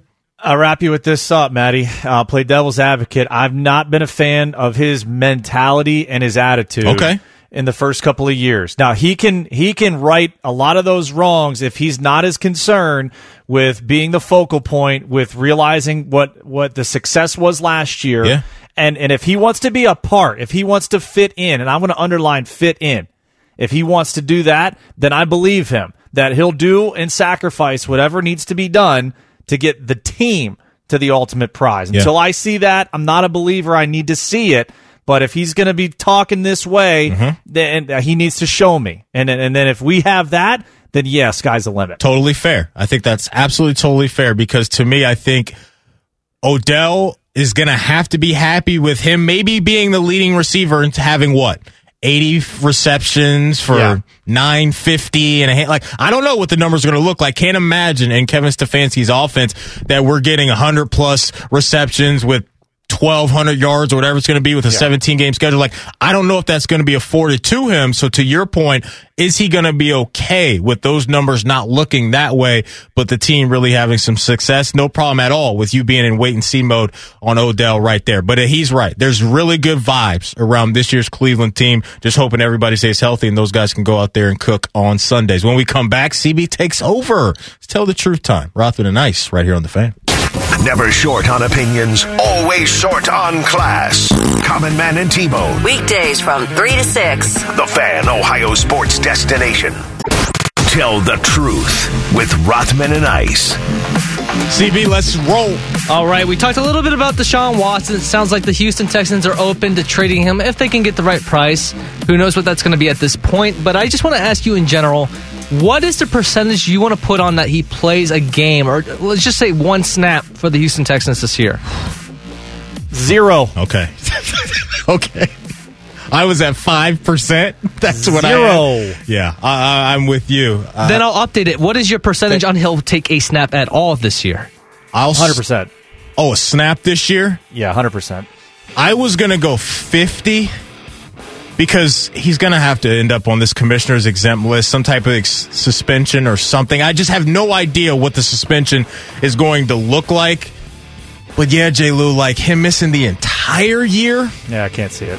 Uh, yeah, I think I'm going to have to crank that up to 100% as I've talked myself through that. Suspension for sure. Take a snap this year. I'll roll with you on a Honda. And that, my boy, is a damn truth. All right. I think one of the best things about the internet itself is Tom Brady's social media team because this little clip of him throwing the football back into the jugs machine over and over again, I really don't know whether to believe it's true or false. I've seen tons of people argue whether, yes, this is real or this looks obviously faked. What is your opinion? I think this is 100% fake, J. Lou.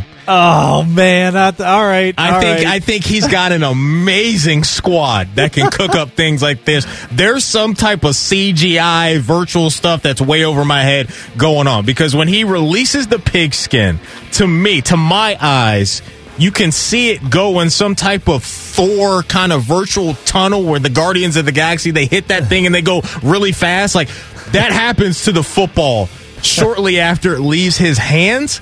So I'm going to go 100% fake from Tommy on this. Uh, I, I I was hoping it would be true. Uh, I can see where you get to on that. So, as someone who has been around Jugs uh, machines for a while since my my college days, uh, I I know how tight it is in there as far as being able to get you know baseballs through there to, to simulate some really high fly balls, you know some line drives to, to do some cuts and relays uh, for for baseball practice. So I can only imagine what this thing looks like when it's shoot. And we've seen plenty of hard knocks, right, Maddie? Mm-hmm. Where Yeah. you know the guys are out there at point blank range doing the hand drills as far as receivers Yeah. go and all that. So a to have the the literal thread the needle accuracy to put it in there not once but what two three times in a row for him to do this and then i love the walk off Yeah. let's go Of course, Like, come Like, on like just Brady, whatever man. the, the sun is setting and he's just like yeah whatever go. walk it off Yeah. I wish I wish it was I wish it was real, but uh, I got to believe that there is uh, uh, bravo and kudos to to his team for putting it together because at first glance you, you want it as an athlete you want it to be true like all right uh, and I believe the the comment under it was like Tom Brady is a sorcerer. and yes, that would qualify. yes, it would. Oh my goodness! And then when it falls to the ground, when the jugs machine falls to the ground, that's another moment you can tell this joint is fake because the way it falls to the ground and then shoots the ball right back up. Like I'm all for it. I love the idea of this. Yeah. But he always cooks up J. Lou those really good kind of post game videos too. Yeah. Like when he's walking to the bus and they've got the graphics on it and the music underneath. Like obviously he ain't doing that. So he's got a great team around him. Another thing I've noticed is where he is for this video. He's at UCLA. And if I was a student at UCLA and I love sports, I would be hanging around there all summer every year that I was there because trying to there's- get a peek. There's so many dudes that go there to train, and you can see the Yeah. UCLA logo there in the background in the end zone. It's always a pretty cool nugget, man, to see oh, these guys always at UCLA training in LA. It's La La Land, man. I get it. Just remember, it's not a lie if you believe it. All right, our fan poll sponsored by Ricart Kia. What grade would you give the Jackets on their draft An A, B, C, D, or F? Hmm. Well, uh, I mean, I guess I. I mean, Brian. Brian was kind of poo pooing my enthusiasm for the, the trade with Seth Jones. Uh, I'm going to give it a B, B plus, because I'll agree with him on one thing, and and this is synonymous with most drafts. Maddie is that you got to wait and see how the kids produce. You know, on Yeah. paper you can on paper you can kill the draft. What do we say in football? Oh, he aced the press conference. you know, he's going to be great. Yeah. No, you got to wait. You got to wait until you see what happens on the field. In this case, you got to wait until the the production on ice. But you can dream on it. So I'll give it a BB plus. CB, as you were asking the question, we had a member of our team come in here and was talking to me as you were talking. So I need the question one more time, please. Yeah, it's our daily fan poll sponsored by Ricart Kia. It's grade the draft for the CBJ. Man, like I'll give it a strong. Can I give it a B plus? Like Yeah, I don't know if I want to put an A on it, but the feeling that I had, you know, waking up this morning and kind of recapping everything in my mind, to me, there's a really good vibe around it. I know the Cam thing still feels a little strange to me, but everything else, when you kind of check out what these dudes are and what they can be later down the road, man, I'll, I'll slap a B plus on this thing. You can't handle the truth. All right, one more quick one because it seems like the Roger story always just develops in new ways. So, Mark Murphy was asked just recently at the shareholders meeting by the press if he has been confirmed that Rodgers is going to report, and he says, No, I have not. So, my question to you is Do you believe he will report to camp tomorrow? Dear ah, God. My goodness, I mean, man. I mean, I mean, you talk about camping out at UCLA. How many people are going to be camping out in Green Bay? Exactly. Exactly. There's gonna be tents out there right now, all night. They're gonna be out there. Oh my goodness. I mean, I I don't know what to believe. Schefty is coming on program. He has been adamant that he does not want to play at all for Green Bay again. And now we've got all this new news today. I think he'll be there tomorrow, J. Lou. I think we see him tomorrow. All right. Uh, just for the fines alone, or he's just got stupid money enough to be like, "No, it's okay. Jeopardy will pick that up. We're good." Oh, man. The truth shall set you free. Maybe he does, J. Lou. He does this new thing, the hold in, not the hold out, to where you're there, but you're not there. If you know what I mean, like Oh, maybe yeah. that's what's going on. Because we touched on it earlier. Deshaun Watson doesn't show up. That's fifty grand a day for not being there. So maybe he's so disgruntled, so angry that he's like, you know what? I want to save my money, but I'm going to show up. But mentally, I'm not going to be here. Like his vibe. Can't wait to see how that unfolds because you saw this weekend, or did you see this Yeah. weekend what he Yeah. and Davante did on their Right, Instagrams? with the Pippen and Jordan. No Oh, doubt. yeah. The last dance stuff going on. And we had that uh, story earlier a few months ago to where I guess Aaron Rodgers may reference Brian Gutekunst as Jerry Krause. So that kind of Chicago Bulls Mm. angle of this story continues to unfold. Can't imagine that we get Green Bay and Aaron Rodgers attached to each other beyond this year. But the headline, no doubt, tomorrow morning will be whether or not he shows up to Green Bay. The latest, if you're just hopping in, Ian Rapoport saying people close to Rodgers think this dude's going to be at training camp. So we will all see because it has been a wild ride with the reigning MVP. When we come back, We'll talk to Brad Crawford. He covers college football for 24 7 sports. We'll chop it up with him about a lot of things surrounding college football. Rothman and Ice, right here on the fan. Constantly interrupting valuable airtime to sell $3 stickers. What a business plan. The Fan, Ohio sports destination. Insightful and thought provoking sports conversation for your lunch hour. You're listening to Rothman and Ice. Welcome back in, Matty Ice, Jensen Lewis, chopping it up with you today. Time for us to head back out to the Bryant Heating and Cooling Systems fan guest hotline. Talk to our guy, Brad Crawford, covers college football for 24 7 sports. Brad, what's going on, man? How you doing? Hey man, I have found a quiet spot here in Magic Kingdom. I didn't know those existed, but I'm ready to talk a very busy month in college football. Thanks so much for doing that. You know, the headliner, I think, across the sport at the moment is the Texas and OU news, but I want to lock in on the conference that they're trying to leave. The Big 12, the existence of the Big 12 moving forward, your take on what the heck that conference is going to look like here in the next few years. Yeah, man, I think the rest of the league sees sort of the writing on the wall. You know, it's a matter of time before the Big 12 looks entirely different or, you know, could fold altogether. There's been talk of the Big 12 reaching out to teams from the American Athletic, you know, such as UCF and Houston and Memphis, those kind of programs. And, and then, you know, the remaining uh, eight teams in the Big 12 are, are looking to jump as well. We, we've heard, you know, West Virginia to the AAC through our sources, as well as TCU and Oklahoma State and some other teams of the Pac 12. So I think the Big 12 is sort of in a dangerous spot right now where, as maybe two or three seasons from now, it could not exist. Brad, it's Jensen. Uh, I, I want to also look at another team maybe on the outside of this, and, and I guess I'll qualify outside because Notre Dame uh, has uh, contractually tied to, to the ACC through 2036 as far as their grant of rights deal. So uh, if they were to, to try and, and get out of that to, to be part of a super conference, I'm sure uh, that that you know fine would be exorbitant. Uh, is there a scenario in which, and again, I know we're, we're kind of hypothesizing here, where if we see one domino fall with Texas and OU, that it eventually comes to like four super conferences, you know, where you have maybe 20 teams in each with the addition of Power Five and Group of Five schools, where it's the only way to really kind of balance it out instead of having just one super conference in the SEC. It could certainly happen. You know, based on what I was told over the weekend from some sources in Charlotte around the ACC was, you know, that league right now is not looking to expand. But if the SEC, you know, goes to 20 to 24 teams, like um, some insiders are reporting, the ACC certainly would make a move. Uh, as you mentioned, Notre Dame being contractually obligated to the ACC, you know, this is a conference that Notre Dame makes a very smart decision to, you know, join the ACC. It would be financially imperative for the ACC to get a huge program like Notre Dame. Obviously, the uh, tradition that the Irish would bring, but yeah, if Notre Dame does join a Power Five conference, I think it would be only the ACC, and obviously both sides of that coin would be uh, very happy about that situation. We're talking to Brad Crawford, who covers college football for 24 7 Sports. I want to go back to Texas and OU with you and their move over to the SEC. Is there any, I don't want to ask this, do one of these teams benefit more by going to the SEC? Any reason to believe Texas would benefit more, Oklahoma would benefit more by going to the SEC, or do you view that as a balanced thing for both of them uh, making that transition?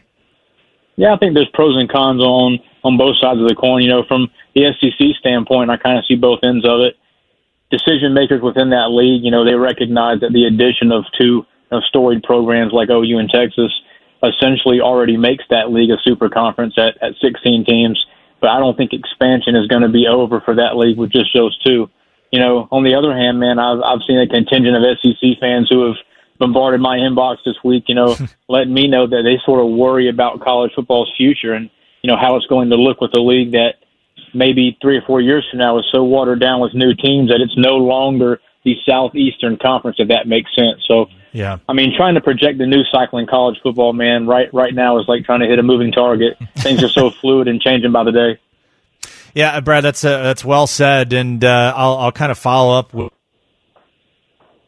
think we may have lost him there, Brad. We're talking to Brad Crawford, covers college football for 24-7 Sports. Staying in the SEC in this year from football kind of X and O stuff. Wanted to ask you about LSU. I saw Coach O last week at Media Days kind of hyping up a couple quarterbacks that they had there in the fold that could get them uh, into kind of a championship mode, get them to a championship level. Your thoughts on kind of LSU trying to gain some traction here after they kind of kind of fell off a little bit from that 2019 season. What's LSU bringing to the table offensively this year? Yeah, I think Coach O went into Hoover. I was I was there at SEC Media Days with a sort of quiet uh, swagger about him. I thought Kirby Smart sort of had that same deal. I think Coach O knows that he needs to win this season. You know, coming off that national title two years ago and going five and five last year, there's 18 starters back, and like you mentioned, Coach O is very confident in a quarterback room, beginning with Myles Brennan. He's likely the starter. You know, two two really solid players there. Johnson last season as a freshman beat Florida on the road. You know, during his uh, three starts. So LSU should be very good at quarterback, and then you have you know two of the best cornerbacks in college football on the opposite side of the ball, and Derek Stingley and Eli Ricks, two guys are who might go first round here in 2022. So LSU's a team. The schedule obviously is not conducive to success when you're in the SEC West, but the Tigers are talented enough within that two deep that I think they could challenge for maybe 10 wins this season. Brad, last one from me. Apologize for that. Uh, I think there's going to be a, a, lot of people that take this football season as maybe a, a, prelude to the future, and I'm talking specifically of Ohio State and probably Michigan as the top two most attractive schools as far as not only college football but college basketball. If indeed the SEC, as you alluded to, may not be done with expansion on Texas and Oklahoma. In any case, uh, uh is there a way that Ohio State and Michigan just say, you know, you know what, we want to remain the class of the Big Ten, and we're going to try and recruit from these other conferences? I don't think they can go any get anyone from the ACC, but is there a way that Ohio State and Michigan do not leave the Big Ten if the SEC comes calling? I'll tell you what, that'd be that'd be a scary scenario for the Big Ten if you you saw those two uh, heavyweights leave for the SEC. It would, it would no longer be called the SEC at that point. You might as well just call it the you know, the, the Super 24 or wherever we at at that point and just have your own playoff system. I mean, there's just so many unknowns, fellas, over the next few years on, on how this expansion is going to unfold. I mean, just a month ago, the major storyline in college football was college football playoff expansion. And now all of a sudden we're talking about Pangea and, and super conferences within this game. So, no, I, I don't think there's any way Ohio State and Michigan leave the Big Ten. And if that were to happen, the Big Ten would wouldn't be the Big Ten anymore, you know? No doubt. We'll get you out of here on this one. You mentioned you were at SEC Media Days last week. I asked you about LSU. If I pose a question to you, an SEC team that may not be getting a ton of hype right now, but you think will be a solid team towards the end of the season, who would that team be out of the SEC for you? I think it's Kentucky. I think Mark Stoops has a roadmap to nine wins, possibly potentially upsetting, you know, one of those top teams in the East, whether it's Georgia or Florida. They're they're going to be better at quarterback. They have nine starters back defensively. Uh, very very deep at both you know line of scrimmage, offensive and defensive lines. And then the top impact transfer in the SEC, in my opinion, is not Arik Gilbert at Georgia. It's Wan'Dale Robinson, the running back slash wide receiver from Nebraska who joins Mark Stoops' team. He's he's going to put up you know 1,500 all-purpose yards. I think the Wildcats are going to surprise some folks. It's good stuff. He's Brad Crawford, covers college football for 24 7 Sports. Go follow him on Twitter at BCrawford247. Brad, we appreciate you taking some time out of your day, man, to talk to us. Appreciate it. Have a good one, all right? Thanks, Brad. Thanks, a lot, guys. All right, take it easy. J. Lou, before we hit a break, I have to get your take on the J Ram situation because I've been asked Yeah. again since I have you on the show. Uh, what should Cleveland Guardian fans? Is that we're rolling? Did I see that? That's- we're rolling. Guardian. As of next Cleveland year, Guardian yes, fans, should they be expecting any type of movement on J Ram here in the next couple of days? No. Okay. Uh, that is that is a pipe dream uh, because of what his uh, what his price tag will be. Uh, highly unlikely uh, that J Ram gets moved by Friday. Okay, there you go. Thanks for that. When we come back, we'll finish the show with an NFL two minute drill. Rothman and Ice right here on the fan. Checkpoint XP, your ultimate source for esports and competition. Friday night at 10. The Fan, Ohio sports destination. It's time for the NFL two minute drill. Sponsored by Dr. Mark Levy. Stop snoring and start sleeping now. Visit sleepbettercolumbus.com today. All right, J. Lou, let's head up to the land. Got some unfortunate news for the Browns, at least for right now. Mm-hmm. The squad put Jeremiah Owusu-Koramoah on the COVID 19 reserve list. So obviously, you know, it's still out there. We're not done dealing with these type of things. Um, I can't wait to see this guy play. I thought it was one of my favorite draft picks of the entire draft for any team. And J. Lou, I don't know how you think about this, but to me, I like when teams acknowledge a weakness, but at the same time try to address going up against superstar players in your division. What I mean by that is when you have a Lamar Jackson, you have a Patrick Mahomes, you have a Tom Brady in your division, when you draft, you better have those guys in mind, in my opinion, for certain selections. And I think this is the type of guy that when you play in the AFC North and you know you've got Lamar and his wiggle and his running ability all over the place, everything we've been told about young JOK for the Browns now is that he's an athletic guy. He can go sideline to sideline. You can Yeah. move him around as a chess piece on the defensive side of the ball. And if you look at what the Chargers were able to do a few years ago with Derwin James going up against a young Lamar Jackson, he was that chess piece that gave them fits. I don't know if that's why they took a guy like Jeremiah Owusu-Koramoah, but it would make sense if they had that in mind because you know Lamar's probably not going anywhere for a while. So let's get a guy on defense who brings a skill set in that could possibly slow down such a strength of a team in our division. It makes a lot of sense, right? And uh, you know, hopefully uh, he's past this uh, COVID issue here in the next ten to fourteen days, and uh, and and then he's able to get into camp and and really start to go. You know, the crazy thing on the schedule because the Browns play the Ravens before their bye week, and then they have them right after their bye Mm-hmm. week. So you you're gonna get you're gonna get back to back right there, uh, and, and however those teams are going into the break, Yeah. uh, that's going to be a fascinating development because of how they play in that first game and what adjustments will happen literally after that bye week. So many new faces on the defensive side of the rock for Cleveland. That game last year up in Cleveland was an entertaining game. Bunch of points on the scoreboard. Lamar having to have a bathroom break. and All that. It was absolutely entertaining. I think the future of this division with the young quarterbacks right now, it's going to be some good stuff happening in the AFC North for years to come. J. Lou, I don't know about you. I don't care about the story about the wristband stuff with vaccinated players in Tampa. I just, I don't know. I, I can't care about things like this. I hope everyone stays healthy, but what wristbands these dudes are wearing, for me as a fan, when it comes to kicking training camp off, I could care less about this stuff. Yeah, it's uh, to each their own. I mean, again, we're we're going to be in interesting territory with the new NFL protocols about teams forfeiting uh, if uh, they have too many guys uh, with the, the COVID issue and they can't field Yeah. uh, uh, a, a a team with the, the minimum numbers there. So trying to get ahead of it, and and each player is entitled to their own decision there. So. Uh, it, that that is a subplot to this season, not just with one team, but with the entire league. The uh, the league came out swinging, didn't they? They came They out sure swinging with that stuff. They ain't messing around. And look, I understand the pushback from guys that aren't comfortable with it. I understand both sides of this thing. I'm just hoping that when we get into the season, we don't have nowhere near as many hiccups as we had uh, a year ago. Coming out of Arizona, pretty popular name, Chandler Oh, yeah. Jones. He's Yeah. requesting a trade. And this was interesting to me that he would want out of Arizona right now because the vibe to me around the Cardinals is that hey, we're kind of yeah, we're at the Yeah. beginning of some exciting stuff starting to happen. This isn't a guy that's been around forever in Arizona and just been getting drugged through the mud with some really bad teams. He just got there a couple of seasons ago and now he wants out. He's set to make $15.5 million in the final year of his contract. But if you're a playoff contender, if you're the Bills, if you're the Ravens, if you're another team, maybe on the AFC side of things, which would make uh, Arizona comfortable with trading with you, like this is a name you go out and get. So if you're in win now mode, J. Lou, I would be all over this dude, man. He is impact and then some, Yeah. right? And and at fifteen and a half million, Yeah. You'll take it. I- that's a bargain Yeah, for sure. You'll take it all day long. It's just, man, I thought with J.J. Watt coming in and them Yeah. A.J. Green and some veterans there, like there's been some young pieces there. It seems like No they're doubt. ready to roll. But hey, maybe he's looking around that division and saying, you know what?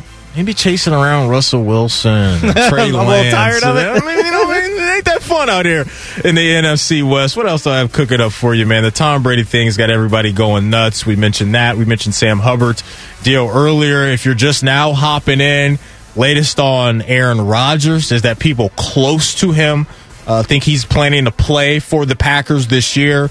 We will see if he shows up there. But Jay Lou, man, I, I can't wait to see how this unfolds. I really can't because this is the headline story around the league right now, and this is a team that has been right there the last couple of seasons playing in the NFC title game, winning 13 games apiece in both of those seasons.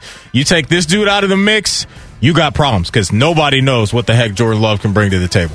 All right, let me throw this at you. Yep. So let's assume that uh, Aaron Rodgers does not play for the Packers this year. Mm-hmm. Uh, you, uh, AR's uh, Minnesota Vikings have to become your favorite uh, in the NFC North. Oh. Yeah. Uh, they could they could have been had uh, at what around like plus two sixty five to win the North, and again that was before this morning when we've really got an idea that maybe maybe Mm-hmm. Glimmer of hope style uh, is that uh, Aaron Rodgers would suit up. Yeah. Uh, but I like your analogy of he's going to hold in. Yeah. So he's going to go so he doesn't get fined. Yeah. But he ain't going to show No. as far as like, hey, all right, I'm here. I reported. I did what I had to do. Yeah. But nah, you ain't getting me. And a large piece of this, for me, large part of the conversation for me has always been Davante Adams in the background because he's Yeah. due up for a new deal. We had the report that they have axed conversations with an extension. They're not even conversating about that. So how they have treated Aaron Rodgers to me has always had a ripple effect on how Davante Adams is viewing the front office and how they treat their star players. So a very scary scenario if you're a Packers fan to where, yeah, we got some good news today about him possibly showing up, but the long term view of this, our two best players may not be suiting up for the green and yellow ever again. That's a scary thing to think of right now. A lot of drama coming out of Wisconsin right now. That is today's NFL two minute drill. Jay Lou, where can we catch you and what time on TV tonight? Uh, we're off tonight, so we get a little two game series against St. Louis. Uh, we'll be on at six thirty tomorrow, and then matinee for you at twelve thirty on Wednesday. Another off day. This feels like the NBA. Yeah, man. You know, you day off, play a game. Day off, play two. Day off. I like it. I like the Buck little. um, 62, baby. That's right. After going thirty of thirty-one, uh, we need a little bit of a breather here. So yeah, they're hanging in. Well, enjoy the night off, my man. It's always fun chopping it up with you. Thanks for your time. You too. Listeners, thanks for your time as well. Everybody listen, have a great day. We'll hit you up tomorrow at high noon. Rothman and Ice right here on the fan. What's spring like in Park City, Utah? Imagine waking up on a bluebird day to ski the greatest snow on earth at two world class resorts, Park City Mountain and Deer Valley. Exploring miles of wide open spaces by snowshoe or cross country skis. Wandering our historic Main Street with its après ski scene and award winning restaurants. When you love it like we love it, Park City, Utah will always be winter's favorite town. Join the experience at visitparkcity.com.